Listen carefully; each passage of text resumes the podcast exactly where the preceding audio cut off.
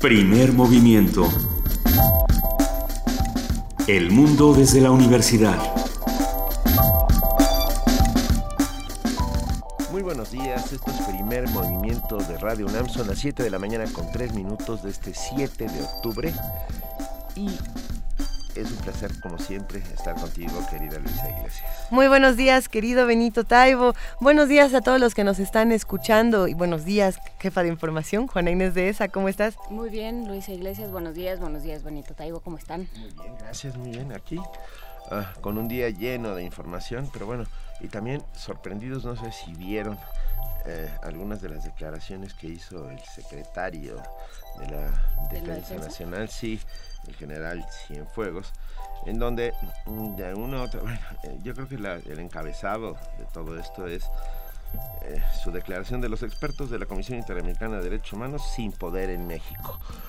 Bueno, es algo muy relativo lo del poder, ¿no? O sea, ok, claro, no tienen el poder que tiene la Procuraduría o las instancias investigadoras mexicanas, y sin embargo, como pertenecemos a un montón de organismos internacionales, bueno, pues les hacemos caso, ¿no? No, bueno, además este, parece que responden a la lógica de que, de que la mejor defensa es el ataque, ¿no? En lugar de, de asumir esto de descalificar a quien, te, a quien te agrede o a quien te hace una reconvención y solamente decir, bueno, pero ¿el qué? El que se mete pues es, es de alguna manera evadir la responsabilidad y evadir aquello de lo que te están reconviniendo, de lo que te están acusando. Cienfuegos, Esa no era la respuesta. Cienfuegos lo, lo, que decía era estos órganos no tienen jurisdicción en el, en el ámbito del ejército.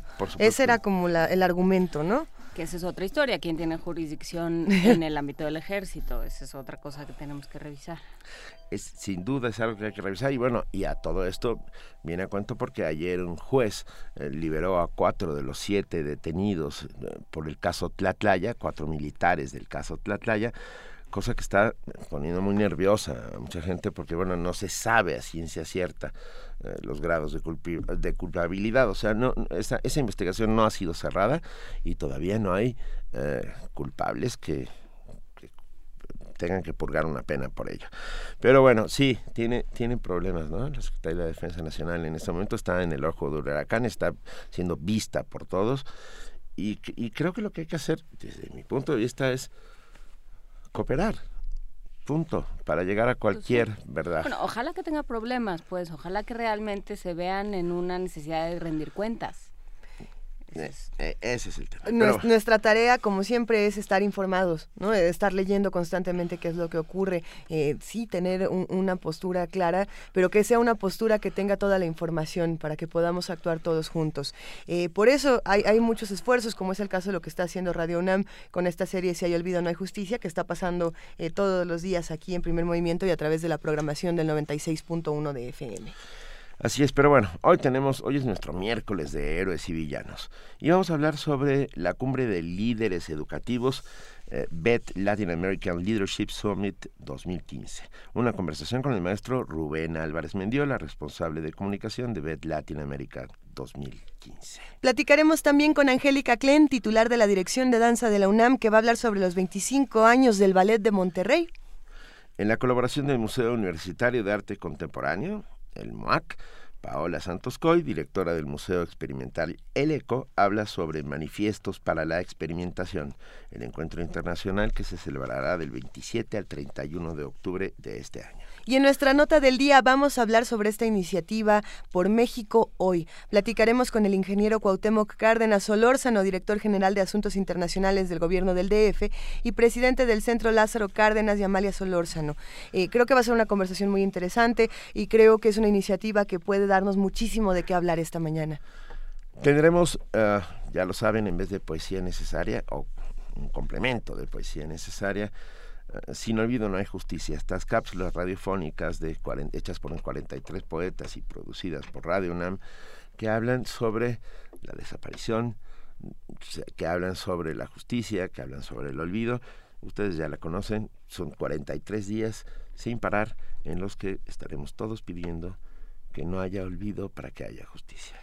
En la mesa del día vamos a hablar de la CONAVIO y su trabajo. Platicaremos con el doctor José Sarucán, coordinador nacional de la CONAVIO y exrector de la UNAM. Y se estrena la película La familia Gang. La familia Gang está dirigida por Armando Casas, cineasta egresado del CUEC y él mismo fue director del CUEC durante ocho años. Ha sido productor en los cinco, en los cinco últimos años de más de 15 largometrajes. Es profesor, investigador y amigo. Vendrá aquí, hasta esta cabina, Armando Casas a hablar de la familia Gang. El primer movimiento esta mañana va a cerrar con la participación de Jorge Linares, coordinador del Programa Universitario de Bioética, que va a hablar con nosotros sobre la ley de suicidio asistido en California. Otro, otro de estos temas que, despiertan discusiones y controversias. ¿Quién tiene eh, eh, derecho a, este suicidio, su, suicidio asistido? ¿Quién no lo tiene? Quédense con nosotros. En este momento ya son las 7 de la mañana con 9 minutos y es momento de que pasemos a nuestro primer corte informativo del día con nuestra compañera Vania Nuche. Buenos días, Hola Luisa Benito, Juan Aníez. Muy buenos días a todos. Buenos días.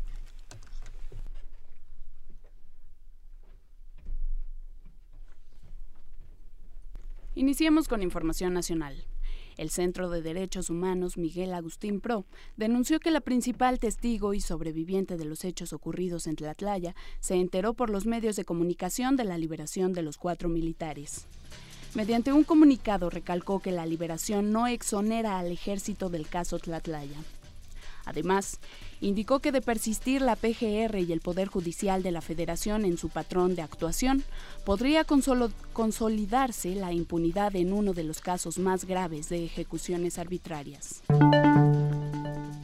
El secretario de la Defensa Nacional, Salvador Cienfuegos Cepeda, aseguró que los soldados no serán interrogados por ninguna comisión internacional, ya que el ejército no está involucrado en la desaparición de los 43 normalistas de Ayotzinapa. Durante una entrevista televisiva argumentó que si se interroga al 27 Batallón de Infantería del Ejército Mexicano, se dará el mensaje de que el ejército está involucrado y tendría como consecuencia la pérdida de su prestigio. Cienfuegos Cepeda recalcó que no hubo omisión en contra de nadie y negó algún tipo de enfrentamiento con los estudiantes esa noche del 26 de septiembre. Este martes, la Procuraduría General de la República ofreció recompensas que van de 1.5 a 2.5 millones de pesos a cambio de información sobre cinco involucrados en la desaparición de los normalistas de la normal de Ayotzinapa. La PGR ofrece 2.5 millones de pesos por Felipe Flores Velázquez, ex jefe de la policía de Iguala, considerado el prófugo más importante porque se le atribuye el haber entregado a los normalistas a los Guerreros Unidos. Además, otorgará 1.5 millones por José Ángel Casarrubia Salgado el Mochomo. La misma cantidad se ofrece por otros tres miembros de la organización criminal. Por la desaparición y asesinatos de los estudiantes se han girado 131 órdenes de aprehensión. Hasta ahora ningún, perdón, hasta ahora hay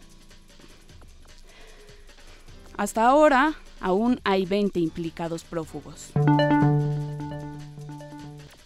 Investigadores y especialistas hicieron un llamado al Senado de la República para que actúe con transparencia y equidad en la elección de los nuevos ministros de la Suprema Corte de Justicia de la Nación. En conferencia de prensa, el investigador Alejandro Madrazo explicó que si no se nombran mujeres en las dos vacantes que quedarán libres, el máximo tribunal tendría menos de 10% de la cuota de género. Asimismo, se pidió que no existan cuotas partidistas o amiguismos. Claudia Ruiz Macías, secretaria de Relaciones Exteriores, destacó la conclusión del Acuerdo de Asociación Transpacífico de Cooperación Económica.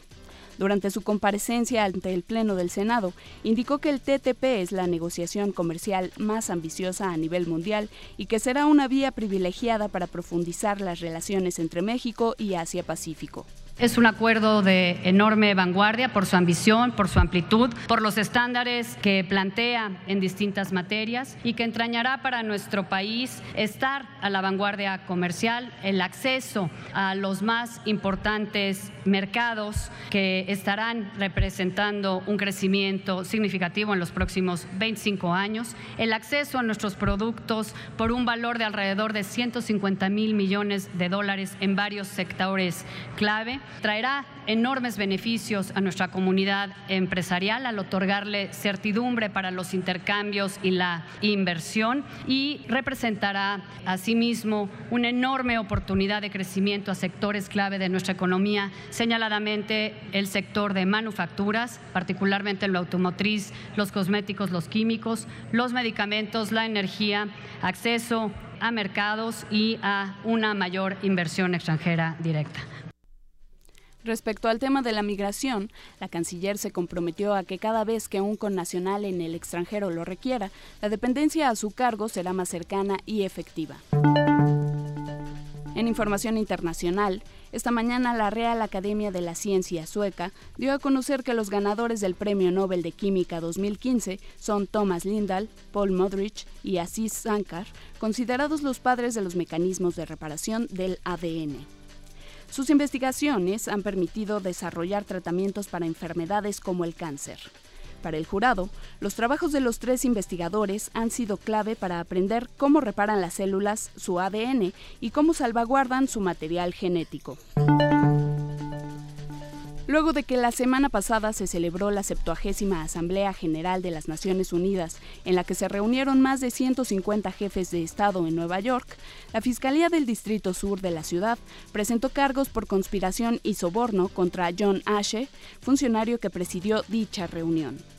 Según el periódico The Wall Street Journal, el funcionario aceptó más de un millón de dólares de empresarios chinos para favorecer sus intereses en la construcción de un centro de Naciones Unidas en Macao. Tenemos más información con Radio Naciones Unidas. El secretario general de la ONU expresó conmoción y dijo estar profundamente preocupado por las graves denuncias hechas este martes contra el expresidente de la Asamblea General de la ONU, John Ash. Al transmitir la reacción de Ban Ki-moon, su portavoz, Stefan Dujarric, dijo a la prensa que las acciones descritas son un golpe contra la integridad de la organización. Duyarik recordó que hasta el momento se trata de acusaciones y que la Secretaría estudia lo ocurrido. Al propio tiempo recordó que el presidente de la Asamblea General no se subordina al secretario general y que en el desempeño de sus funciones goza de plena independencia. John Ash, ex embajador de Antigua y Barbuda, fungió como presidente de la Asamblea General desde septiembre de 2013 a septiembre de 2014. Las autoridades estadounidenses anunciaron este martes que Ash y otras cinco personas, incluido un diplomático dominicano, fueron detenidos en el marco de un multimillonario caso de corrupción. Jorge Millares, Naciones Unidas, Nueva York. Estados Unidos asumió la responsabilidad de atacar por error el Hospital de Médicos Sin Fronteras en la ciudad afgana de Kunduz, en el que murieron 22 civiles. Así lo informó el comandante John Campbell, responsable militar de Estados Unidos en Afganistán. Reconoció que a pesar de que el ataque aéreo fue en respuesta a una solicitud de apoyo de las fuerzas afganas, la responsabilidad fue finalmente del mando militar norteamericano, quien tomó la decisión de proporcionar fuego aéreo. El Tribunal de Justicia de la Unión Europea emitió este martes un fallo en el que se establece que cualquier Estado miembro podrá bloquear el envío de datos personales a terceros países, incluido Estados Unidos. Ahora las agencias nacionales de protección de datos serán habilitadas para frenar las transferencias de los datos de ciudadanos europeos cuando consideren que la empresa o territorio a la que destinan no es fiable. Uno de los argumentos de la Corte fue que tanto en la ley como en la práctica, Estados Unidos no garantizaba una protección suficiente de los datos que le transferían. Y en la nota de la UNAM, un alumno de la Facultad de Economía ganó un concurso internacional de tesis. Se trata de José Iván Ramírez, quien estudió, quien realizó un estudio original sobre la incidencia del desempleo en el robo. Por este trabajo, el Centro de Excelencia para Información Estadística de Gobierno, Seguridad Pública, Victimización y Justicia determinó otorgar galardonar al estudiante Puma.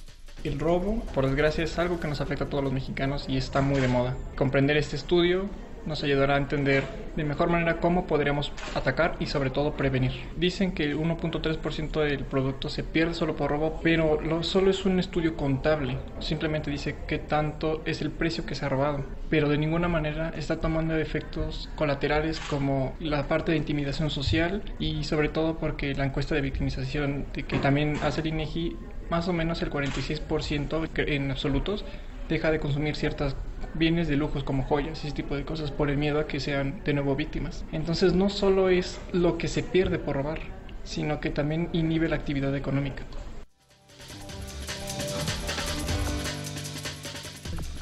Son las 7 de la mañana con 18 minutos. Le agradecemos enormemente a nuestra compañera Vania Nuche por este corte informativo de las 7.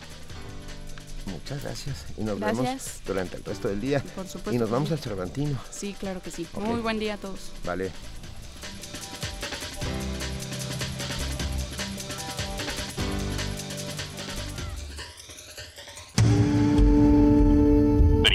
Movimiento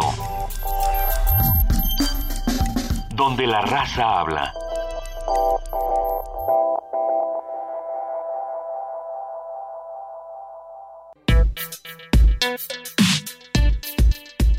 Miércoles de Héroes y Villanos. 7 de la mañana, 19 minutos, ya vamos a arrancar nuestra mesa de héroes y villanos, pero antes queremos felicitar a Pedro Sol, que cumple 17 años y nos viene escuchando. Muy bien, ya este no estás para saberlo Pedro Sol ni para ni para padecerlo, pero ya cantamos la canción de 17 años en la terraza, entonces date por felicitado, date por escuchar la canción. Sí, porque si lo repetimos Francamente, aquí sería el último programa. Y seguramente a Pedro Sol le va a gustar mucho esta mesa de arranque de héroes y villanos donde vamos a hablar eh, de uno de los temas que a los jóvenes les interesan más. El índice de analfabetismo en México ha permanecido casi intacto durante más de 10 años. Cerca de 6.8% de la población mayor de 15 años es analfabeta. Actualmente la cifra alcanza unos 6 millones de mexicanos. Y ese es un dato francamente vergonzoso. El Estado mexicano está comprometido constitucionalmente a dotar de educación básica a toda su población.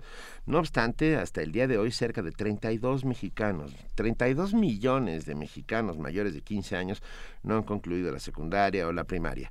Una realidad que además afecta de forma directa a la productividad del país. Los sistemas educativos de América Latina viven procesos de profundas reformas que buscan disminuir las altas tasas de deserción, garantizar el acceso universal a la escuela y modernizar los planes de estudio. Entre los retos se encuentra la integración de las tecnologías de la información y la comunicación en el aula. Sin embargo, aún existen múltiples desafíos que atender. Por ello, el 8 y 9 de octubre se llevará a cabo BED Latin American Leadership Summit, cumbre en la que más de 700 líderes de Latinoamérica van a discutir sobre los desafíos educativos de la región. Sobre este evento nos brindará detalles el maestro Rubén Álvarez Mendiola, responsable de comunicación del BET Latinoamérica 2015, quien se encuentra en el estudio y al cual le agradecemos enormemente su presencia. Buenos días, Rubén, ¿cómo estás? Hola, Benito, buenos días, ¿cómo les va? Muy buenos bien. días a todos. Muy bien. A ver, ¿Qué se propone esta cumbre? ¿Para quién es? ¿De dónde salió? A ver, este es un, un, proyecto que tiene algo así como 30 años de hacerse en Londres. Es la, eh, la cumbre o la feria o como queramos eh, decirlo más importante de Europa en materia educativa. Y se ha centrado fundamentalmente en tratar de combinar lo que es la tecnología, algo de lo que ya hemos hablado aquí en esta misma mesa, con sus usos en el aula, que eso es luego donde ya no entendemos para dónde van las cosas, ¿no? De pronto se nos ocurre que lo que hay que hacer es llenar de tabletas a los chicos, a los nenes, y que ya con eso es suficiente para que puedan, eh, por arte de magia, eh, tener eh, conocimientos digitales y habilidades en matemáticas y en, y en, y en, lectura.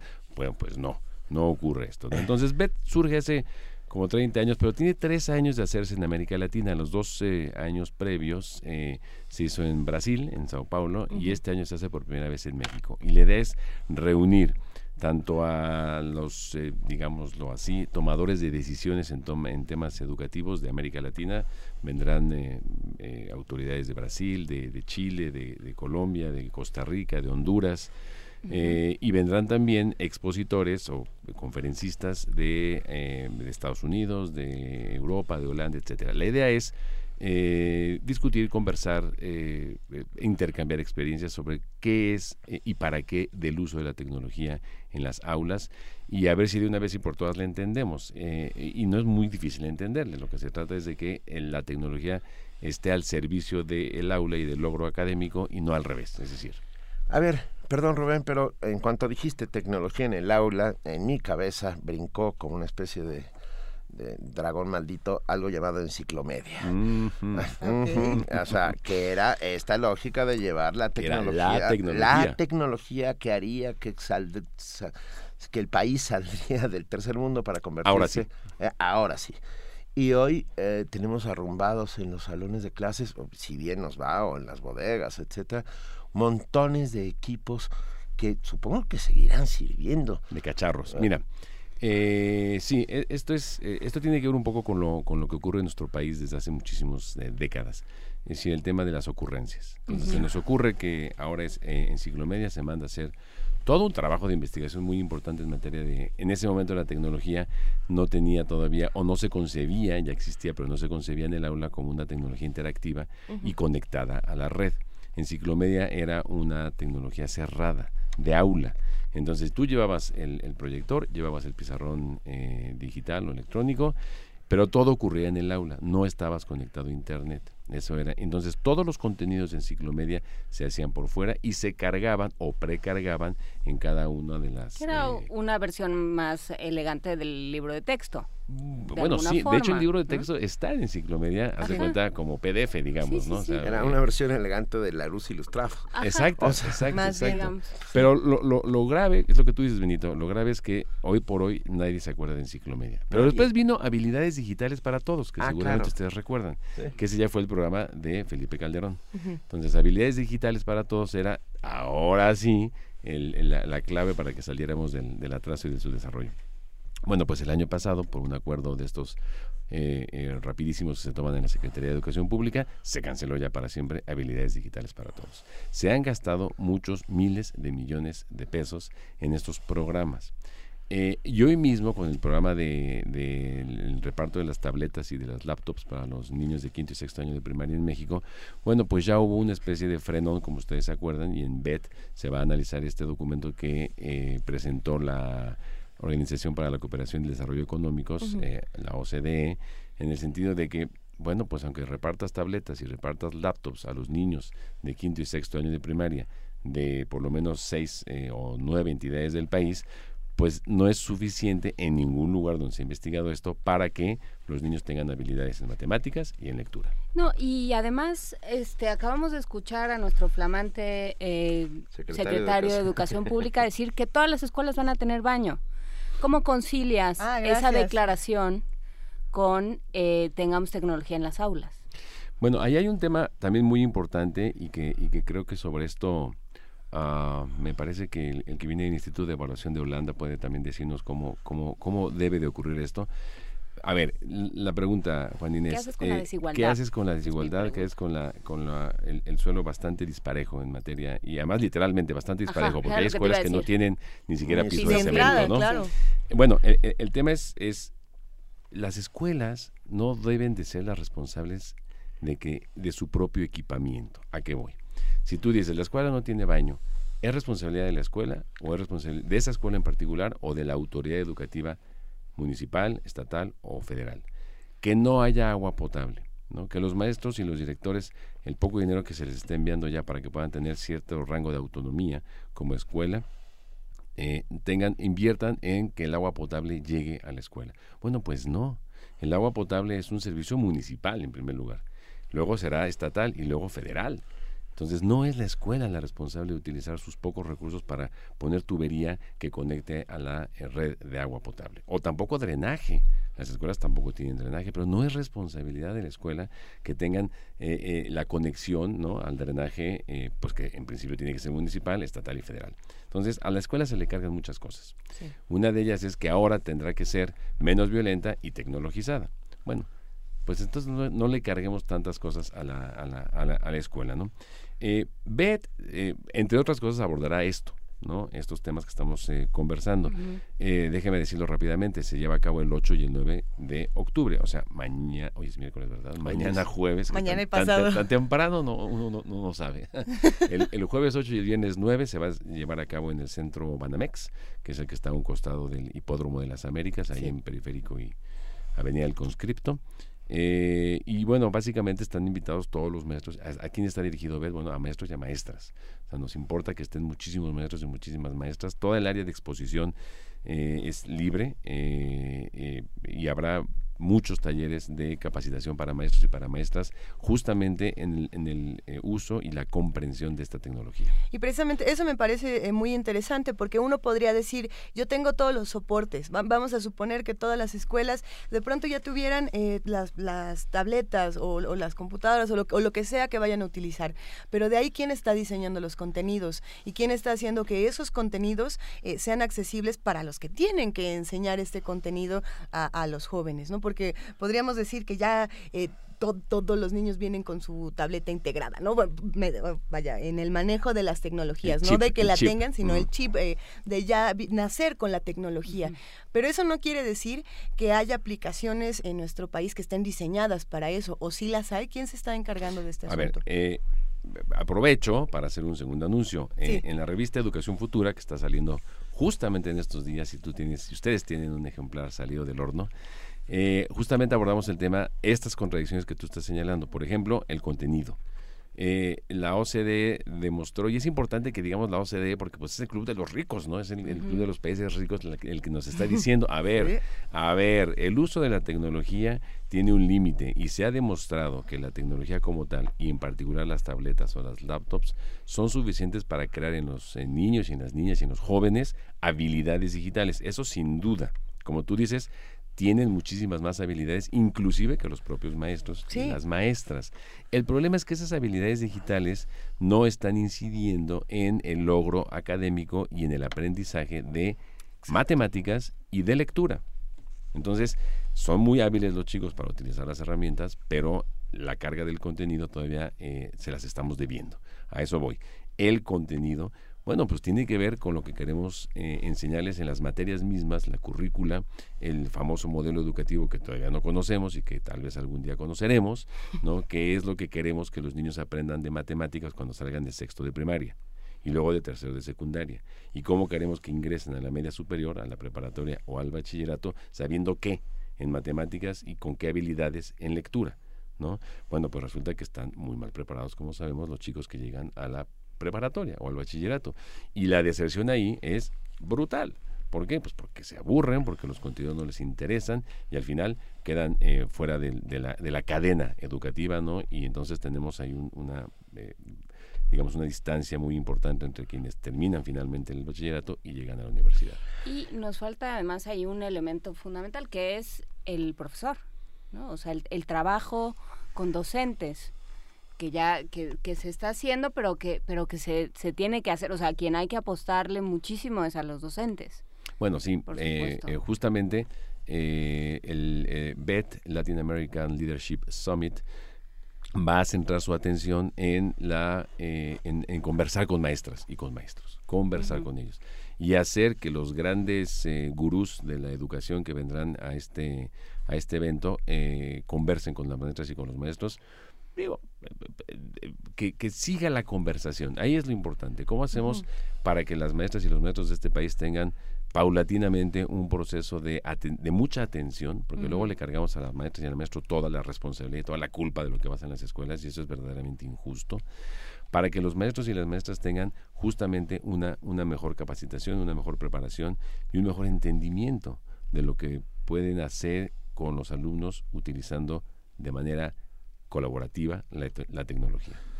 Sí, ah, me quedé pensando en modelos educativos exitosos como los de los países nórdicos, Finlandia, Suecia, lugares donde no le dan tanta preeminencia a la tecnología, ¿no? Y, y sí mucho más al, al, contacto directo con el alumno, quiero decir, a formar eh, una suerte de comunidades escolares en las que está sucediendo de viva voz eh, la experiencia del aprendizaje.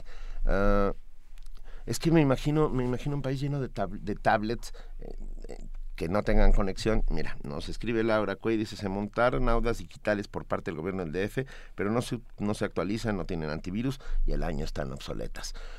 Mientras, no, no, ¿cómo explicarlo? No, no tenemos una conexión integral todavía en este país en Internet. y, y pedir es que lo de las tabletas suena muy rimbombante, pues, ¿no? Pero eh, no tener baños, tener, no tener piso de, cemento, no tener electricidad en un montón de escuelas, todavía agua. es como, como el remedio y el trapito, ¿no? Del Sí. mal. Totalmente mal, o sea, estamos mal y de malas. Mira, el, el- ese es el tema. Perdón, la tecnología, eh, hombre, como tal, es eh, una herramienta nada más. Sí. Una herramienta nada más. Y tú has dicho algo que es fundamental, se, se hace obsoleta. Si no le cargas el antivirus, si no cambias el programa, si no actualizas el software, etcétera, pues al cabo de poquitos años, ese cacharro que tú instalaste en la escuela, pues se queda obsoleto y, y- y deja de funcionar y, y ya no hay nadie que ayude, ¿no? Porque luego la maestra o el maestro son los responsables, fíjate tú, de, de ser ellos los que conozcan de software, de cómo se prende la computadora, de cómo hay que, no sé, porque se le, algo se le, le afectó ahí a la- al, al equipo, porque no hay equipo humano, gente que sepa cómo reparar las computadoras, en fin, e- e- es todo un rollo, o sea, pero ese no es el problema, el problema es que finalmente la tecnología va y viene. Lo que importa es qué es lo que queremos que los chicos aprendan o con qué queremos. Y como tú dices, Benito, la educación de una manera, como ocurre en algunos países de Europa del Norte, mu- mucho más horizontal. Sí. Ya no el, el esquema vertical, ¿no? Muy del siglo XIX, ¿no? Del maestro al frente y que es el que dice, hace y la sangre y la, letra, letra con con sangre, entra. sino un trabajo mucho más colaborativo horizontal. Aquí tenemos en nuestras manos la revista Educación Futura y está precisamente tu artículo, Rubén, donde estás hablando de Érase una vez una tablet, ¿no? Pero me llama muchísimo la atención como si se presentan casos exitosos de tecnologías o de, o de vaya, de, de- de lo que pueden tener, de los contenidos, como es el caso de la aplicación TED con estas conferencias o, o de otros modelos que planteas aquí. ¿Cuáles son estos casos exitosos que han funcionado tanto en nue- nuestro país como en otras partes del mundo? Eh, cuando tú acompañas el uso de la tecnología con un contenido razonablemente bien, es una palabra que no nos gusta mucho, pero decimos curado, o sea, bien, No, está bien, bien, sí. bien, bien, eh, eh, comprendido, trabajado, que ya existe. Por ejemplo, la aplicación TED, como tú has mencionado, tiene, bueno, bastantes años de existir, son estas fantásticas conferencias que, que existen, TED es por, por Technology, uh, Entertainment and Design, Sí. TED. Y, y estas eh, conferencias que a lo- alrededor del mundo tienen lugar, prácticamente son un gran contenido eh, y en muchos casos muy didáctico, porque son conferencias muy cortitas, como de 18, 19 minutos cada una de ellas.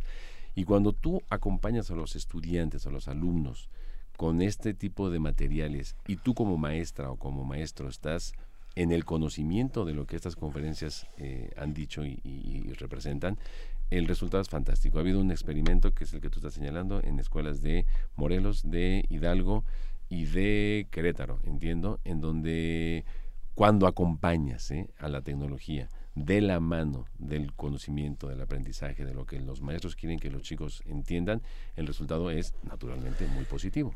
Tenemos que enseñar a, a aprender a aprender. Correcto. Ah, estamos en la época de los sabios instantáneos.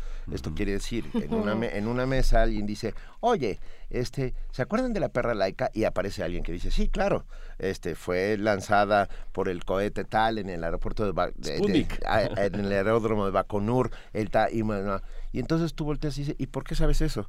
Y te das cuenta que tiene en su mano el celular y que lo consultó con la Wikipedia. Eh. Esta sabiduría instantánea... Sabes de 140 caracteres. Es, es que sí, esta sabiduría instantánea no está logrando. Pero es que A ver, pues, lo- estoy de, Yo estoy no de creo acuerdo que que, sea exista. necesariamente malo. ¿eh? No, no, a ver, a ver, a a ver. no, a ver. pero ah, pero a ver, lo, Estoy de, de lo que se que no trata, o sea, es como aprender a usar una enciclopedia. ¿No? O sea, le enseñas, igual que le enseñas, eh, y, y hay videos, por ejemplo, en, en Argentina se trabajaba mucho desde cómo se busca con niños de tres años, cómo buscas en una enciclopedia. ¿no? Tienes que averiguar sobre las tortugas, tortuga empieza con la misma de Tito, búscale maestro. ¿no? Pero- y, y ves los videos de los chavitos de tres Eh, años está- buscando en eso su está enciclopedia. padrísimo.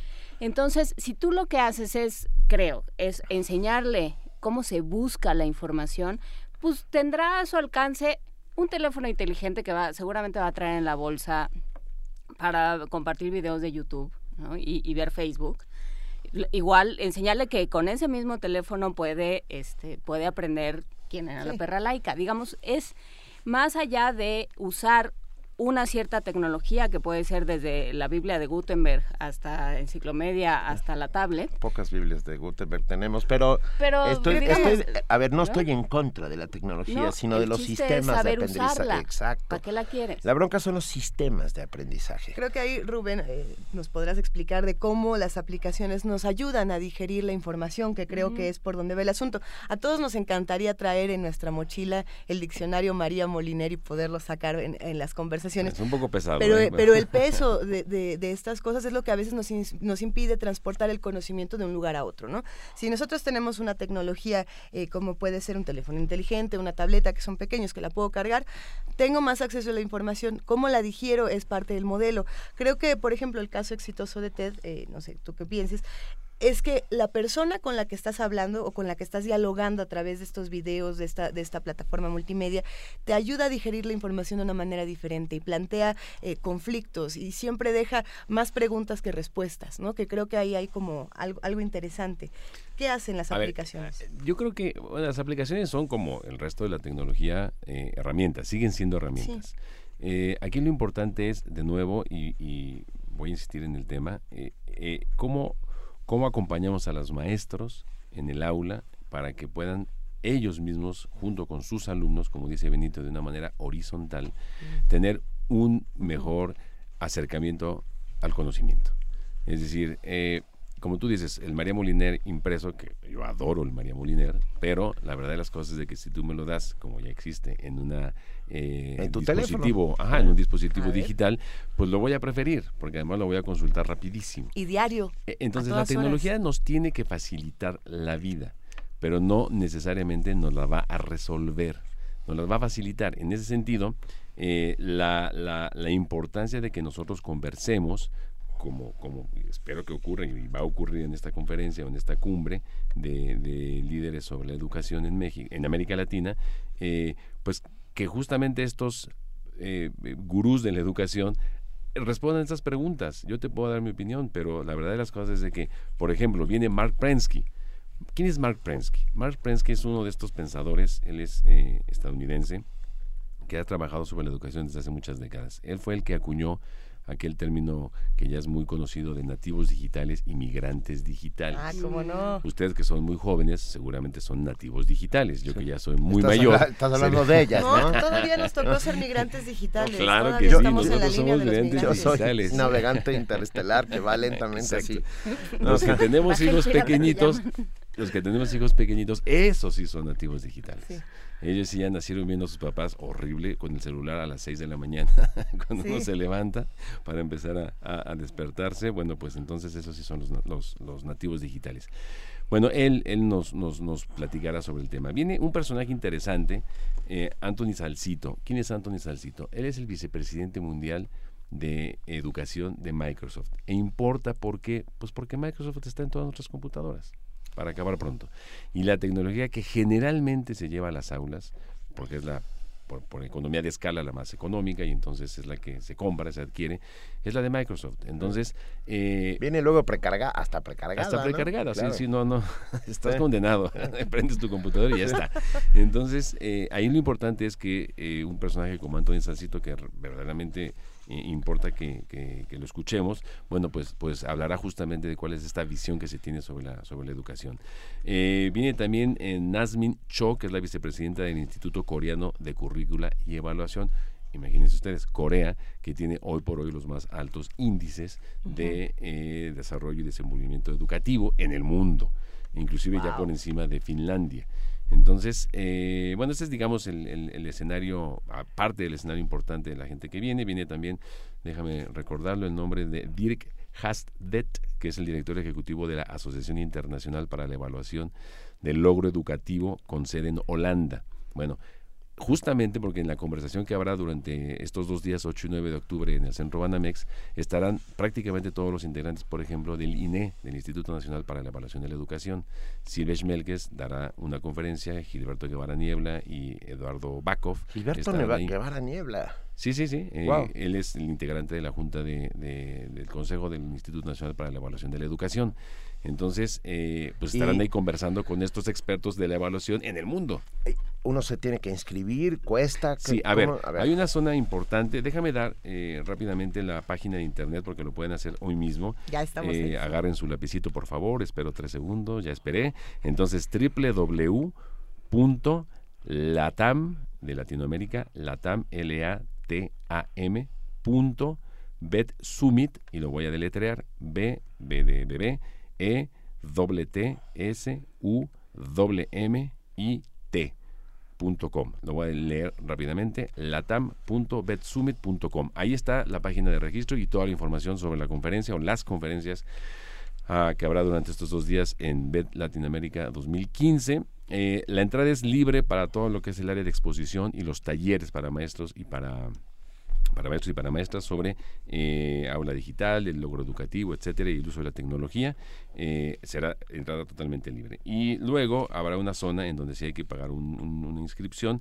Está diferenciada, les pido que pasen a esta página porque no, no, cuesta lo mismo para alguien que venga de escuelas o de instituciones educativas que para alguien que venga de la industria educativa, que tiene un costo, un costo más alto. ¿no? Entonces, eh, entren a la página, quien, quien no tuvo tiempo de tomar la dirección, pueden entrar también a la página de educacionfutura.org, educacionfutura.org, y ahí también hay eh, información, se puede localizar información de cómo inscribirse a BED Latam 2015 en, en la cumbre de líderes de la educación en América Latina el 8 y 9 de octubre en el Centro Banamex. A ver, compañero, ya estamos corriendo, pero por favor, nos preguntan nuestros amigos, los que hacen comunidad todos los días con nosotros. Facilito. ¿Qué facilito, Andrea González. ¿Qué opina el invitado de la reforma educativa? Eh, ¿Cuántos segundos tengo? Diez segundos más, con mucho gusto. No, no. Bueno, a ver, la reforma educativa, en lo que toca a la parte de la reforma, eh, el componente político y administrativo de la reforma educativa, pues es un hecho. Es decir, ¿Ha cambiado la relación con el sindicato? De alguna manera ha cambiado. ¿Ha cambiado lo que quisiéramos que cambiara? No ha cambiado lo que quisiéramos que cambiara, sobre todo en los estados. En los estados es donde ahí todavía tenemos, como, como dice algún amigo, un bollo que comernos. ¿Por qué? Porque es ahí donde este país centralizado no ha podido entrar. En estados como Nayarit, en estados como Nuevo León, el sindicato sigue prácticamente, y en Puebla sigue operando la educación. Entonces, esto de la Rectoría del Estado cuando ya te vas a los estados, ahí es donde todavía hay alguna, eh, muchas materias pendientes, ¿no? Ahora, en lo que toca al ingreso de los maestros, a la evaluación, a los exámenes eh, eh, de, para la permanencia en el, en, el, en, el, en el puesto, pues me parece que sí es un logro y me parece que está muy bien que se haya acabado, y esto es verificable, la venta de plazas, la, las plazas heredadas, ¿no? De padres a hijos y de hijos a nietos, ¿no? sí, a nietos. eso también está bien. Eh, la centralización de la nómina. Pues si esto se transparenta y realmente nos enteramos de en qué y a dónde eh, y el destino de los recursos cuando son entregados, bueno, pues también está bien. Y sobre todo quitarle a los gobernadores el uso discrecional de los recursos que se destinaban o deberían destinarse a la educación. En suma, la reforma educativa en su componente político y administrativo, desde mi punto de vista, es un hecho eh, hay que hacer muchas cosas más todavía porque no está terminado el proceso. Y el gran pendiente de la reforma educativa son los contenidos. Los modelos, precisamente. El modelo educativo. ¿A dónde queremos ir y qué queremos que dentro de 6, 10, 15, 20 años nuestros ahora chicos y ahora jóvenes tengan de conocimientos y de aprendizajes y de habilidades para la vida. ¿Y, qué país queremos construir con eso? ¿Qué ciudadanía queremos construir? ¿Qué país, qué ciudadanía, qué, qué gobierno, qué queremos hacer con eso? Una vez más, como siempre en México, comenzamos al revés, ¿no? Hicimos, hicimos las paredes, etcétera, etcétera. Y luego ya vemos Oye, y aquí no debería haber una llave donde tendría que salir agua y aquí un foco, pues sí. Hombre, es buena idea, ¿eh? Pues es que, es que pero lo que me parece muy interesante es que hay espacios como BED donde sí se pueden discutir estos modelos y donde tienen que empezar estas discusiones para que para que hagan ruido, ¿no? Y, para que finalmente y aquí tenemos que seguir discutiendo. BED lo va a inaugurar por último Aurelio Nuño, por cierto, el secretario de Educación Pública. Entonces, eh, ya nos ese fue es un componente, es un componente del debate de la conversación. Bueno, con estos hay que hacer, Con estos bueyes hay que arar, estoy de acuerdo. A ver, eh, muy bien. Pero ven y platícanos qué pasó. qué dijeron, qué podemos copiarle a América Latina. Porque lo hago con muchísimo tenemos gusto. Tenemos que discutir América Latina. Siempre es una alegría estar con todos ustedes. Y también sigamos hablando de Educación Futura, esta revista que va a plantear muchas cosas muy y interesantes. también de los derechos laborales de los maestros, como me recuerda el compa Alex Corona. Es cierto, vamos a hacer una mesa sobre todos esos temas porque no es solo un pedacito, es grande. Completamente de acuerdo. Muchas gracias, Rubén Álvarez Mendiola, responsable de comunicación de BED Latinoamérica 2015, que comienza mañana. Ven y cuéntanos, como muy bien dice Juan Inés. Con mucho gusto. Un abrazo. Muchas gracias. Primer movimiento. El mundo desde la universidad.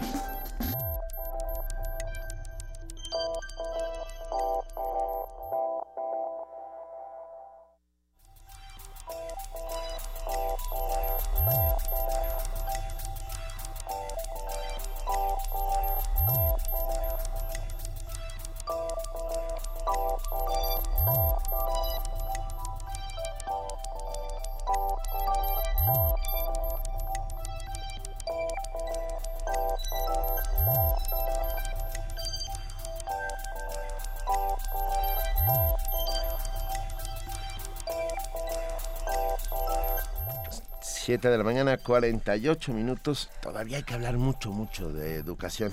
Rubén, Rubén Álvarez Mendiola Benito nos dejó eh, ejemplares de la revista Educación Futura que vamos a regalar a lo largo del programa. Nos parece importante eh, difundir este tipo de discusiones para que sigan y para que sean cada vez más efervescentes. Completamente de acuerdo, pero ya está con nosotros y lo agradecemos muchísimo. Angélica Klein, titular de la Dirección de Danza Hola Angélica, bienvenida. Hola Benito, buenos días. Y está aquí, en vivo, ella sí es muy, puntual y muy seria. Gracias Angélica. Un placer. A ver, 25 años del Ballet de Monterrey, suena, suena rápido. Sí, fíjate que les quería contar el viernes pasado, este, tuve el placer de estar en Monterrey en la función de gala de los 25 años de la compañía. ¿Y qué tal? Presentando La Bella Durmiente. Y aparte, como parte de los festejos, el 17 de septiembre presentaron una exposición retrospectiva de los 25 años en el Museo de Historia Mexicana. Muy padre porque eh, los niños pueden ir a aprender desde cómo hacer las posiciones y es una cuestión también interactiva muy bella. Y se presentó también un libro, el libro del Ballet de Monterrey.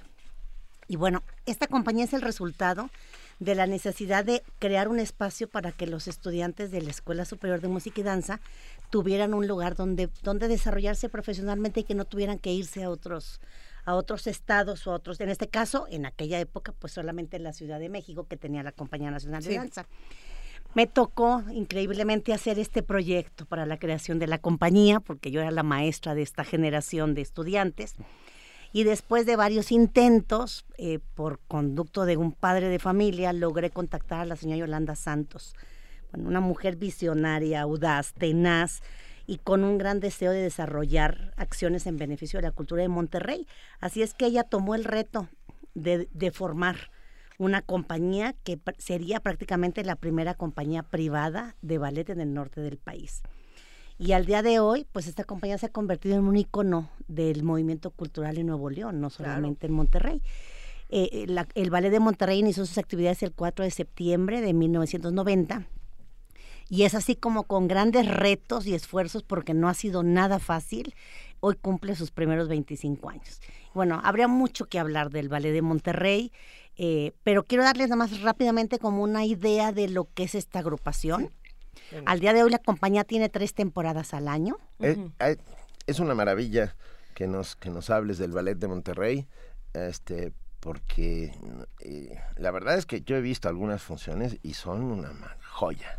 Sí, sí, sí, fíjate, tiene tres temporadas al año, la de primavera que generalmente sí presentan obras de repertorio neoclásico y contemporáneo, la de otoño que es donde presentan vales de gran formato, vales clásicos de gran formato, y la de invierno donde se presenta el tradicional cascanueces. Además ofrecen funciones didácticas durante todo el año, bailan en diferentes foros de la localidad y viajan también a otras ciudades de México y del extranjero. Por ejemplo, una de sus giras importantes ha sido a la ciudad de Nueva York, a Washington, a Miami, Houston. Han estado en España, en, Madrid y en diversas ciudades, entre algunas de las giras que se han hecho. Eh, actualmente cuenta con 40 bailarines, que creo que ya es un número muy representativo. Algunos de ellos, bueno, de todos los estados de México, Monterrey, Culiacán, Jalapa, Puebla, Celaya. O sea, sí hay una representatividad del, del país y también, bueno, como todo, hay bailarines de Cuba, Venezuela, Argentina, Japón, Paraguay y Colombia. Órale. Sí, este, eh, yo creo que junto con otras instituciones, esta compañía ha logrado que la comunidad neolonesa aprecie, conozca y ahora ya tenga un gusto por el ballet. Es maravilloso ver los teatros abarrotados. O sea, ya los teatros en Monterrey, cuando hay funciones de ballet, se llenan. Y tú eres una pieza fundamental de, ese crecimiento y de ese éxito. Eso es algo maravilloso. Bueno, me, me, encanta saber que el proyecto yo lo hice y que, bueno, finalmente conseguimos a alguien que se enamorara y que lo hiciera. Nosotros no lo hubiéramos podido hacer porque creo que lo importante es, es aquí viene, tiene que ver la, la, la, integración de la iniciativa privada en un proyecto cultural y creo que eso es lo que, lo que yo aplaudo. ¿Verdad? Porque esta compañía, pues bueno, nos ha permitido ver a figuras internacionales como José Manuel Carreño, Ángel Corella, Fernando Bujones, Paloma Herrera, eh, coreografías de Kevin Mackenzie, de Vicente Nebrada, de George Balanchín. O sea, realmente para la gente de Monterrey sí fue eh, un despertar hacia el ballet el tener esta compañía y de alguna manera también ha tenido oportunidades maravillosas, ¿verdad? Y creo que un acierto también importante de la compañía fue en el 2011 cuando crearon su propia escuela. Una escuela que busca desarrollar nuevos talentos. Tienen actualmente dos sucursales y es, es interesante porque le dan eh, una visión de lo que es la vida profesional a los jóvenes o los niños, que aceptan desde siete años, porque comparten el foro con la compañía en sus diversas temporadas. Y bueno, se dice fácil, pero yo he visto muchos proyectos que han iniciado y muchos que han terminado. Entonces, el que, el que eh, realmente esta compañía haya logrado sus primeros 25 años sabiendo que no, es que no es autofinanciable, una compañía de ballet clásico no es autofinanciable. Creo que hay que, hay que aplaudir estas acciones específicamente de la iniciativa privada por generar este, eh, propuestas que pues enaltezcan la cultura de nuestro país, ¿no? Y si me permites mencionarlo, Angélica, algo, algo que hemos platicado varias veces en, esta, en esta sección del programa, es este asunto de que la danza no solamente tendría que estar en la Ciudad de México, que no tendría que pertenecer a una, a una cajita tan cerrada. Y creo que la compañía de Monterrey nos, nos dio una prueba de que la danza está en todo el país, ¿no? Y de que sí vale la pena agarrar las cositas, agarrar una maleta, darse una vuelta a Monterrey y ver lo que está pasando del otro lado del país, ¿no? Claro, es importante ir y no siempre venir a la Ciudad de Monterrey de México. Y bueno, creo que Monterrey ya tiene una, un movimiento dancístico importante, está comprobado, la, la, temporada está vendida totalmente. Todavía hay funciones este fin de semana. ¿Dónde baila el ballet de Monterrey? Eh, eh, su sede es el Teatro de la Ciudad, pero también eh, en, en, algunas de las temporadas va al Auditorio Luis Elizondo. Ah más invitaciones que tienen al, teatro, al, Auditorio San Pedro, al Teatro de Convex, o sea, realmente bailan en muchísimos lados. Pero la mayoría de sus, de sus temporadas, Teatro de la Ciudad y Auditorio Luis Elizondo. Y bueno, eh, eh, el, el, Ballet de Monterrey es una imagen de que la danza es para todos, eh, que es un derecho de todos. Y bueno, quiero cerrar, habría mucho que hablar del Ballet de Monterrey, de sus inicios, y aparte, bueno, para mí es algo que me apasiona hablar porque lo vi crecer de la nada, empezamos desde sin saber cómo hacer un tutú.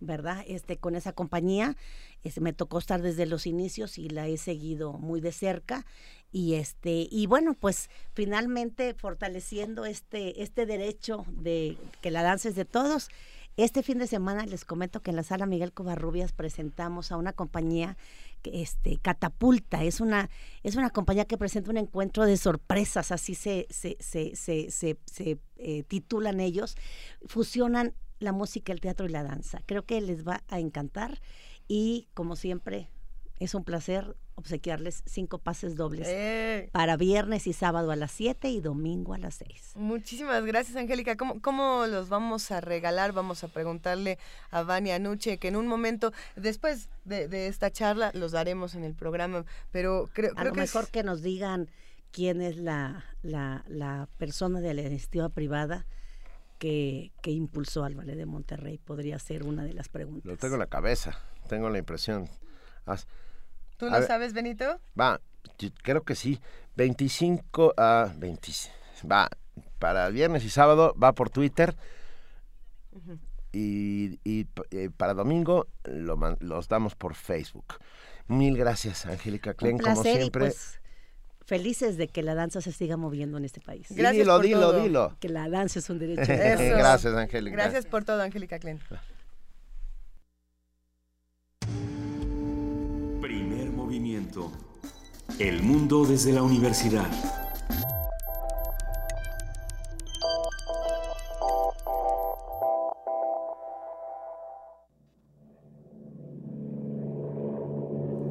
1945. El mundo atraviesa por momentos álgidos. We shall fight with growing confidence and growing strength in the air.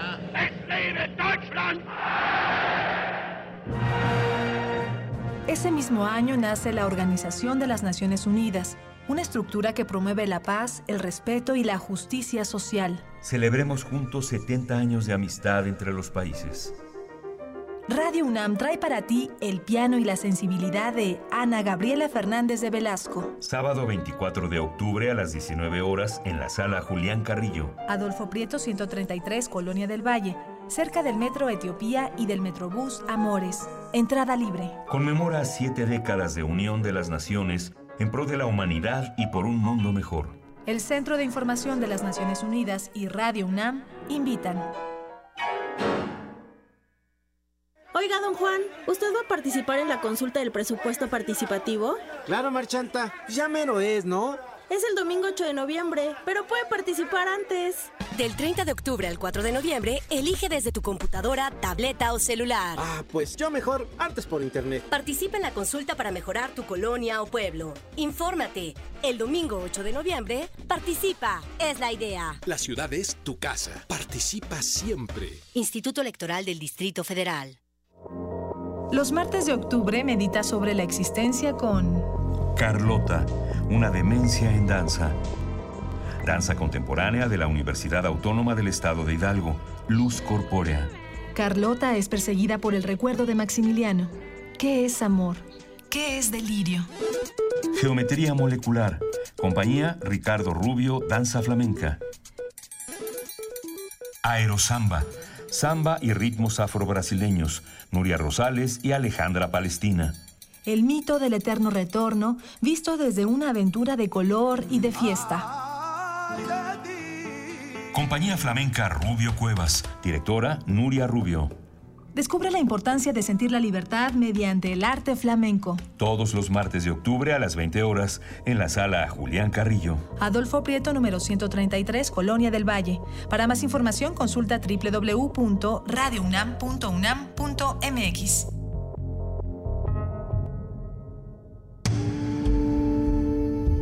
Primer movimiento. Información azul y oro.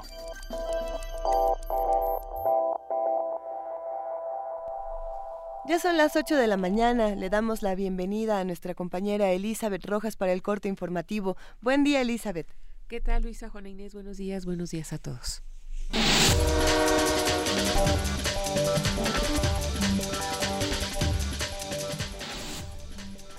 La corrupción en México es un problema fuera de control. A pesar de que en los últimos años hay más democracia y transparencia, así lo señaló el expresidente del IFE, Luis Carlos Ugalde.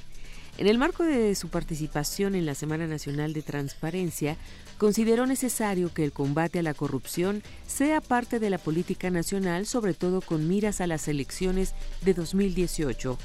Adrián Franco Barrios, director general de Estadísticas de Gobierno, Seguridad Pública y Justicia del INEGI, dio a conocer que de acuerdo con la encuesta nacional de calidad e impacto gubernamental, la corrupción se percibe como muy alta. La Secretaría de Gobernación informó que envió a Guatemala especialistas del Centro Nacional de Prevención de Desastres. Esto con el fin de realizar labores de estudio y valoración de daños luego del deslizamiento de laderas en la zona afectada de la municipalidad de Santa Catarina Pínula.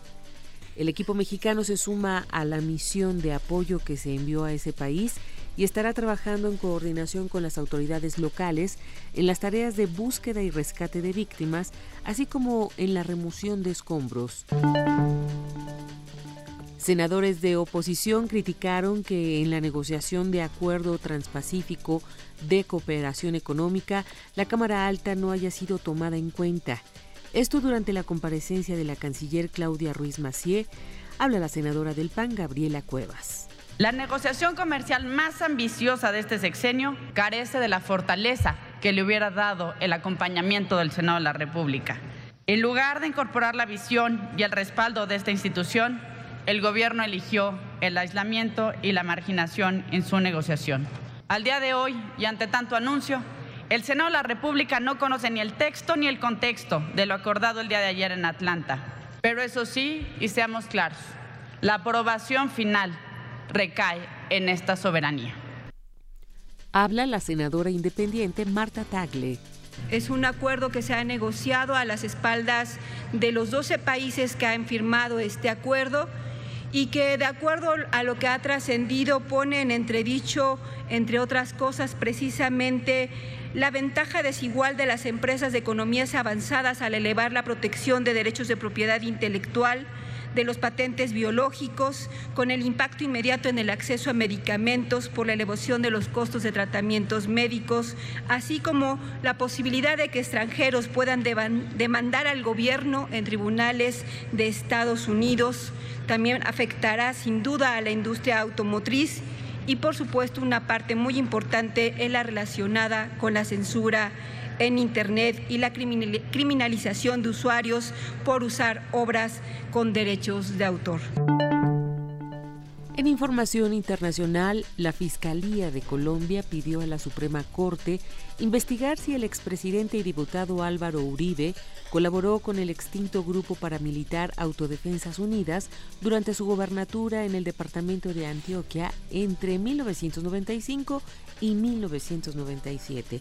La petición se produjo a partir de que el ex jefe paramilitar Diego Fernando Murillo, alias Don Berna, preso en Estados Unidos, señalara a Uribe por participar indirectamente en la matanza de El Aro en 1997, donde fueron asesinados 15 campesinos.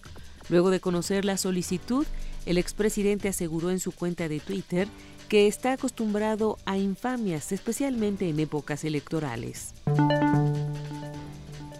Aviones de combate rusos atacaron este lunes a milicianos del Estado Islámico en la ciudad siria de Palmira, denunció el Observatorio Sirio para los Derechos Humanos. La agencia de noticias estatal informó que las fuerzas aéreas rusas destruyeron 20 vehículos acorazados del Estado Islámico y algunos almacenes de armas y lanzacohetes en Palmira. Sin embargo, el portavoz del Ministerio de Defensa ruso, Igor Konashenkov, negó tales acusaciones y aseguró que sus planes en Siria no afectan a áreas pobladas ni a enclaves arquitectónicos. El Ministerio de Exteriores de Turquía denunció este martes que aviones militares rusos violaron por segunda vez su espacio aéreo. Por ello, el secretario de Estado de Exteriores turco citó nuevamente al embajador ruso para pedirle explicaciones y exigir que tal incidente no se repita, pues de lo contrario, dijo, Rusia tendrá la responsabilidad de lo que pueda suceder.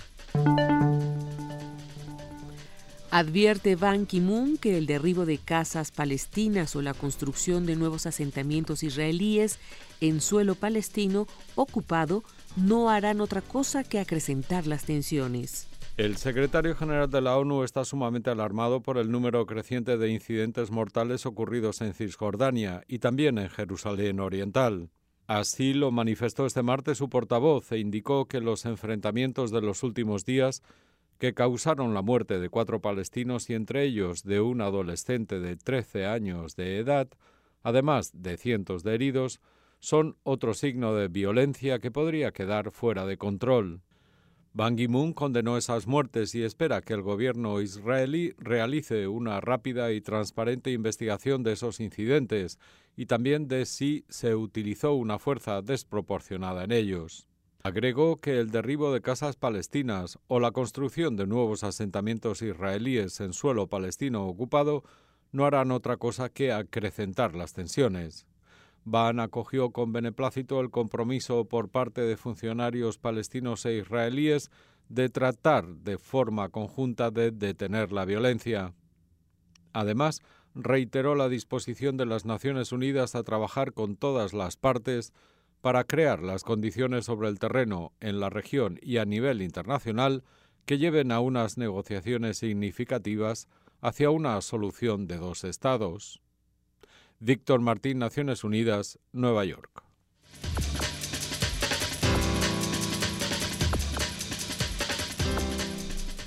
Ocho de la mañana con siete minutos. Muchas gracias a Elizabeth Rojas por este corte informativo de las 8 y nos vemos en punto de las 9, Elizabeth. Así es, Benito. Muchísimas gracias.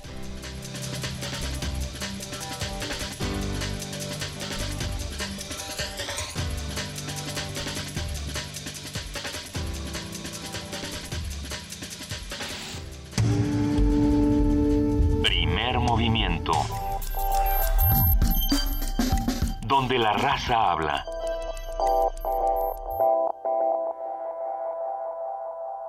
Son las 8 de la mañana con 8 minutos. Como les prometimos, vamos a regalar seis ejemplares de la revista Educación Futura, Pensamiento, Tendencias y Aula Distributiva. Estas revistas, eh, ¿cómo, las vamos a, regalar? Las vamos a regalar por Facebook a los primeros seis que nos escriban al muro y simplemente nos digan quiero, quiero mi revista de Educación Futura. Ya con eso se van. Con eso se van estas seis revistas. Y ya tenemos en la línea a Paola Santos Coy, directora del Museo Experimental El Eco. Hola Paola, qué gusto. Hola, ¿cómo están? Qué placer estar con ustedes. bueno, estamos muy contentos. Oye, nos vas a hablar del Manifiestos para la Experimentación. ¿Qué, Así es. ¿De qué va? ¿Qué es eso? ¿Cómo va? Es un encuentro internacional que estamos planeando para la última semana de octubre, del 27 al 30 de octubre, y conmemora, por un lado, el centenario de Matías Geritz, que fue quien creó el ECO en 1953, y este año se celebra su centenario. Y por otro lado, el ECO está cumpliendo 10 años de ser un museo universitario. En 2005 es que se reabrió ya como parte de la UNAM, se rescató el edificio, se restauró. Entonces hay esta doble celebración que nos hace juntar a una serie de, de personas durante una semana a finales de octubre ah, para, para poder hablar de, del tema de la experimentación. No, nos... Sí, por favor, continúa, Paula. Sí, y iba a decir que la experimentación, digamos así, suena muy, muy abierto, pero en realidad el encuentro se centra en tres cuestiones que fueron importantes para Matías Geritz, la arquitectura, el arte y la poesía concreta. Entonces está todo estructurado alrededor de, estas tres disciplinas y, de varios días de, mesas de discusión, de, conferencias, etcétera. ¿Nos, ¿Nos puedes dar un adelanto de quién vendrá, Paola? Por supuesto. Viene de Brasil Arací Amaral, que es una curadora y crítica de, arquitectura y, y arte, que desde los años 60 escribe de de arquitectura. Es en realidad todo un honor que venga. Está por los 85 años y es, es realmente para nosotros importante que va a poder conocer el eco como está hoy en día reactivado este espacio, cuando ella conoció de ese proyecto mucho tiempo atrás. Y nos viene a hablar de un arquitecto brasileño que se llama Flavio de Carvalho, que es alguien que no conoció a Geritz, alguien que, que en realidad ella piensa puede inaugurar con, con con esta conferencia una ruta de relación entre este arquitecto y el trabajo que estaba haciendo Geritz en México. Ah. Viene, vienen también dos chilenos de, de Santiago de Chile, de la Galería Metropolitana, Ana María Saavedra y Luis Alarcón, que hace 17 años fundaron este proyecto que se llama Galería Metropolitana en los suburbios de, de Santiago de Chile y es un proyecto en realidad muy, muy interesante que trabaja con la comunidad y que nos parece que, que va a ser relevante en este contexto eh, de, de manifiestos para la experimentación, más en el lado curatorial y, y de realización de, de exposiciones. Ellos van a hablar de este proyecto y, y al mismo tiempo vamos a tener un caso de estudio que es una sesión cerrada a la que estamos invitando a 10 personas, 10 gestores que tienen proyectos hoy día en la Ciudad de México, proyectos independientes que nos parece que, que van a beneficiarse de poder hablar con ellos directamente y, viceversa. Oye, Paola, ¿y podemos ir cualquiera, los ciudadanos de a pie como nosotros? Exacto, es entrada libre, Eh. está, está ya el programa en nuestra página. Las dos sedes que tenemos es el MUAC para una conferencia magistral, justo el martes 27 que, que se inaugura el, el encuentro, se abre con una conferencia ahí de Miguel González Virgen, que es un mexicano, pero que vive en Bélgica, está haciendo ahí un, un doctorado y él él tiene una conferencia magistral que se llama La experimentación como su versión de lo científico, la arquitectura emocional de Geritz y la producción del conocimiento nuevo bajo los paradigmas del arte. Entonces, No, suena, suena de lujo. Precisamente es la que estábamos viendo, ya nosotros tenemos aquí el programa, estamos en la página Ah, eleco.unam.mx y nos preguntábamos cómo puede ser la arquitectura emocional de Geritz. Es, es que es un tema interesantísimo. Sí, en realidad Geritz cuando inaugura el ECO escribe también un manifiesto para defender su proyecto al que le llama Manifiesto de Arquitectura Emocional. Y este es un texto muy cortito de dos páginas que también pueden encontrar ahí en nuestra página web si les interesa. Perfecto. Pero que, que en realidad ha dado mucho de qué hablar tanto en la arquitectura como en el arte. Se ha escrito mucho de esto y, y nos parece importante de nuevo sacar este tema ahora que vamos a estar discutiendo no solo el trabajo de Geritz, sino también el trabajo de poetas, de arquitectos y de artistas en el presente, porque creemos que era muy importante también hacer este salto hacia el día de hoy y al ECO hoy, que, que es un museo joven en muchos sentidos porque tiene 10 años de Sí. estar funcionando. Vamos a, a reunirnos también en una mesa los, los tres directores que hemos dirigido el museo desde que se reabrió para, para hablar de, de, de nuestra visión, de cómo vemos el futuro también de del ECO. Santa Marina, Y- por ejemplo. que se llama manifiesto y pues es es trasladar de alguna manera el manifiesto de arquitectura emocional del que les hablaba a un coro de gospel. ¡Wow! Eso. Sí. Bueno, Terrence Gower siempre ha sido conocido por ese tipo de, de performance extraño. ¿no? Sí, sí, entonces cerramos el encuentro justo el viernes 30 con la inauguración de la exposición de Terence y un performance en vivo de, de manifiesto de su pieza. Pues muchísimo éxito, Paola Santos Muchas Coy, gracias. directora del Museo Experimental El Eco. Del 27 al 31 de octubre sucederá estos manifiestos para la experimentación. Muchas gracias por estar esta mañana en primer movimiento aquí en Radio UNAM. Gracias a ustedes, ojalá nos acompañen por ahí. con gusto, con Allá mucho nos gusto. vemos, Paola. Un abrazo. Igual, hasta luego. Primer movimiento. El mundo desde la universidad.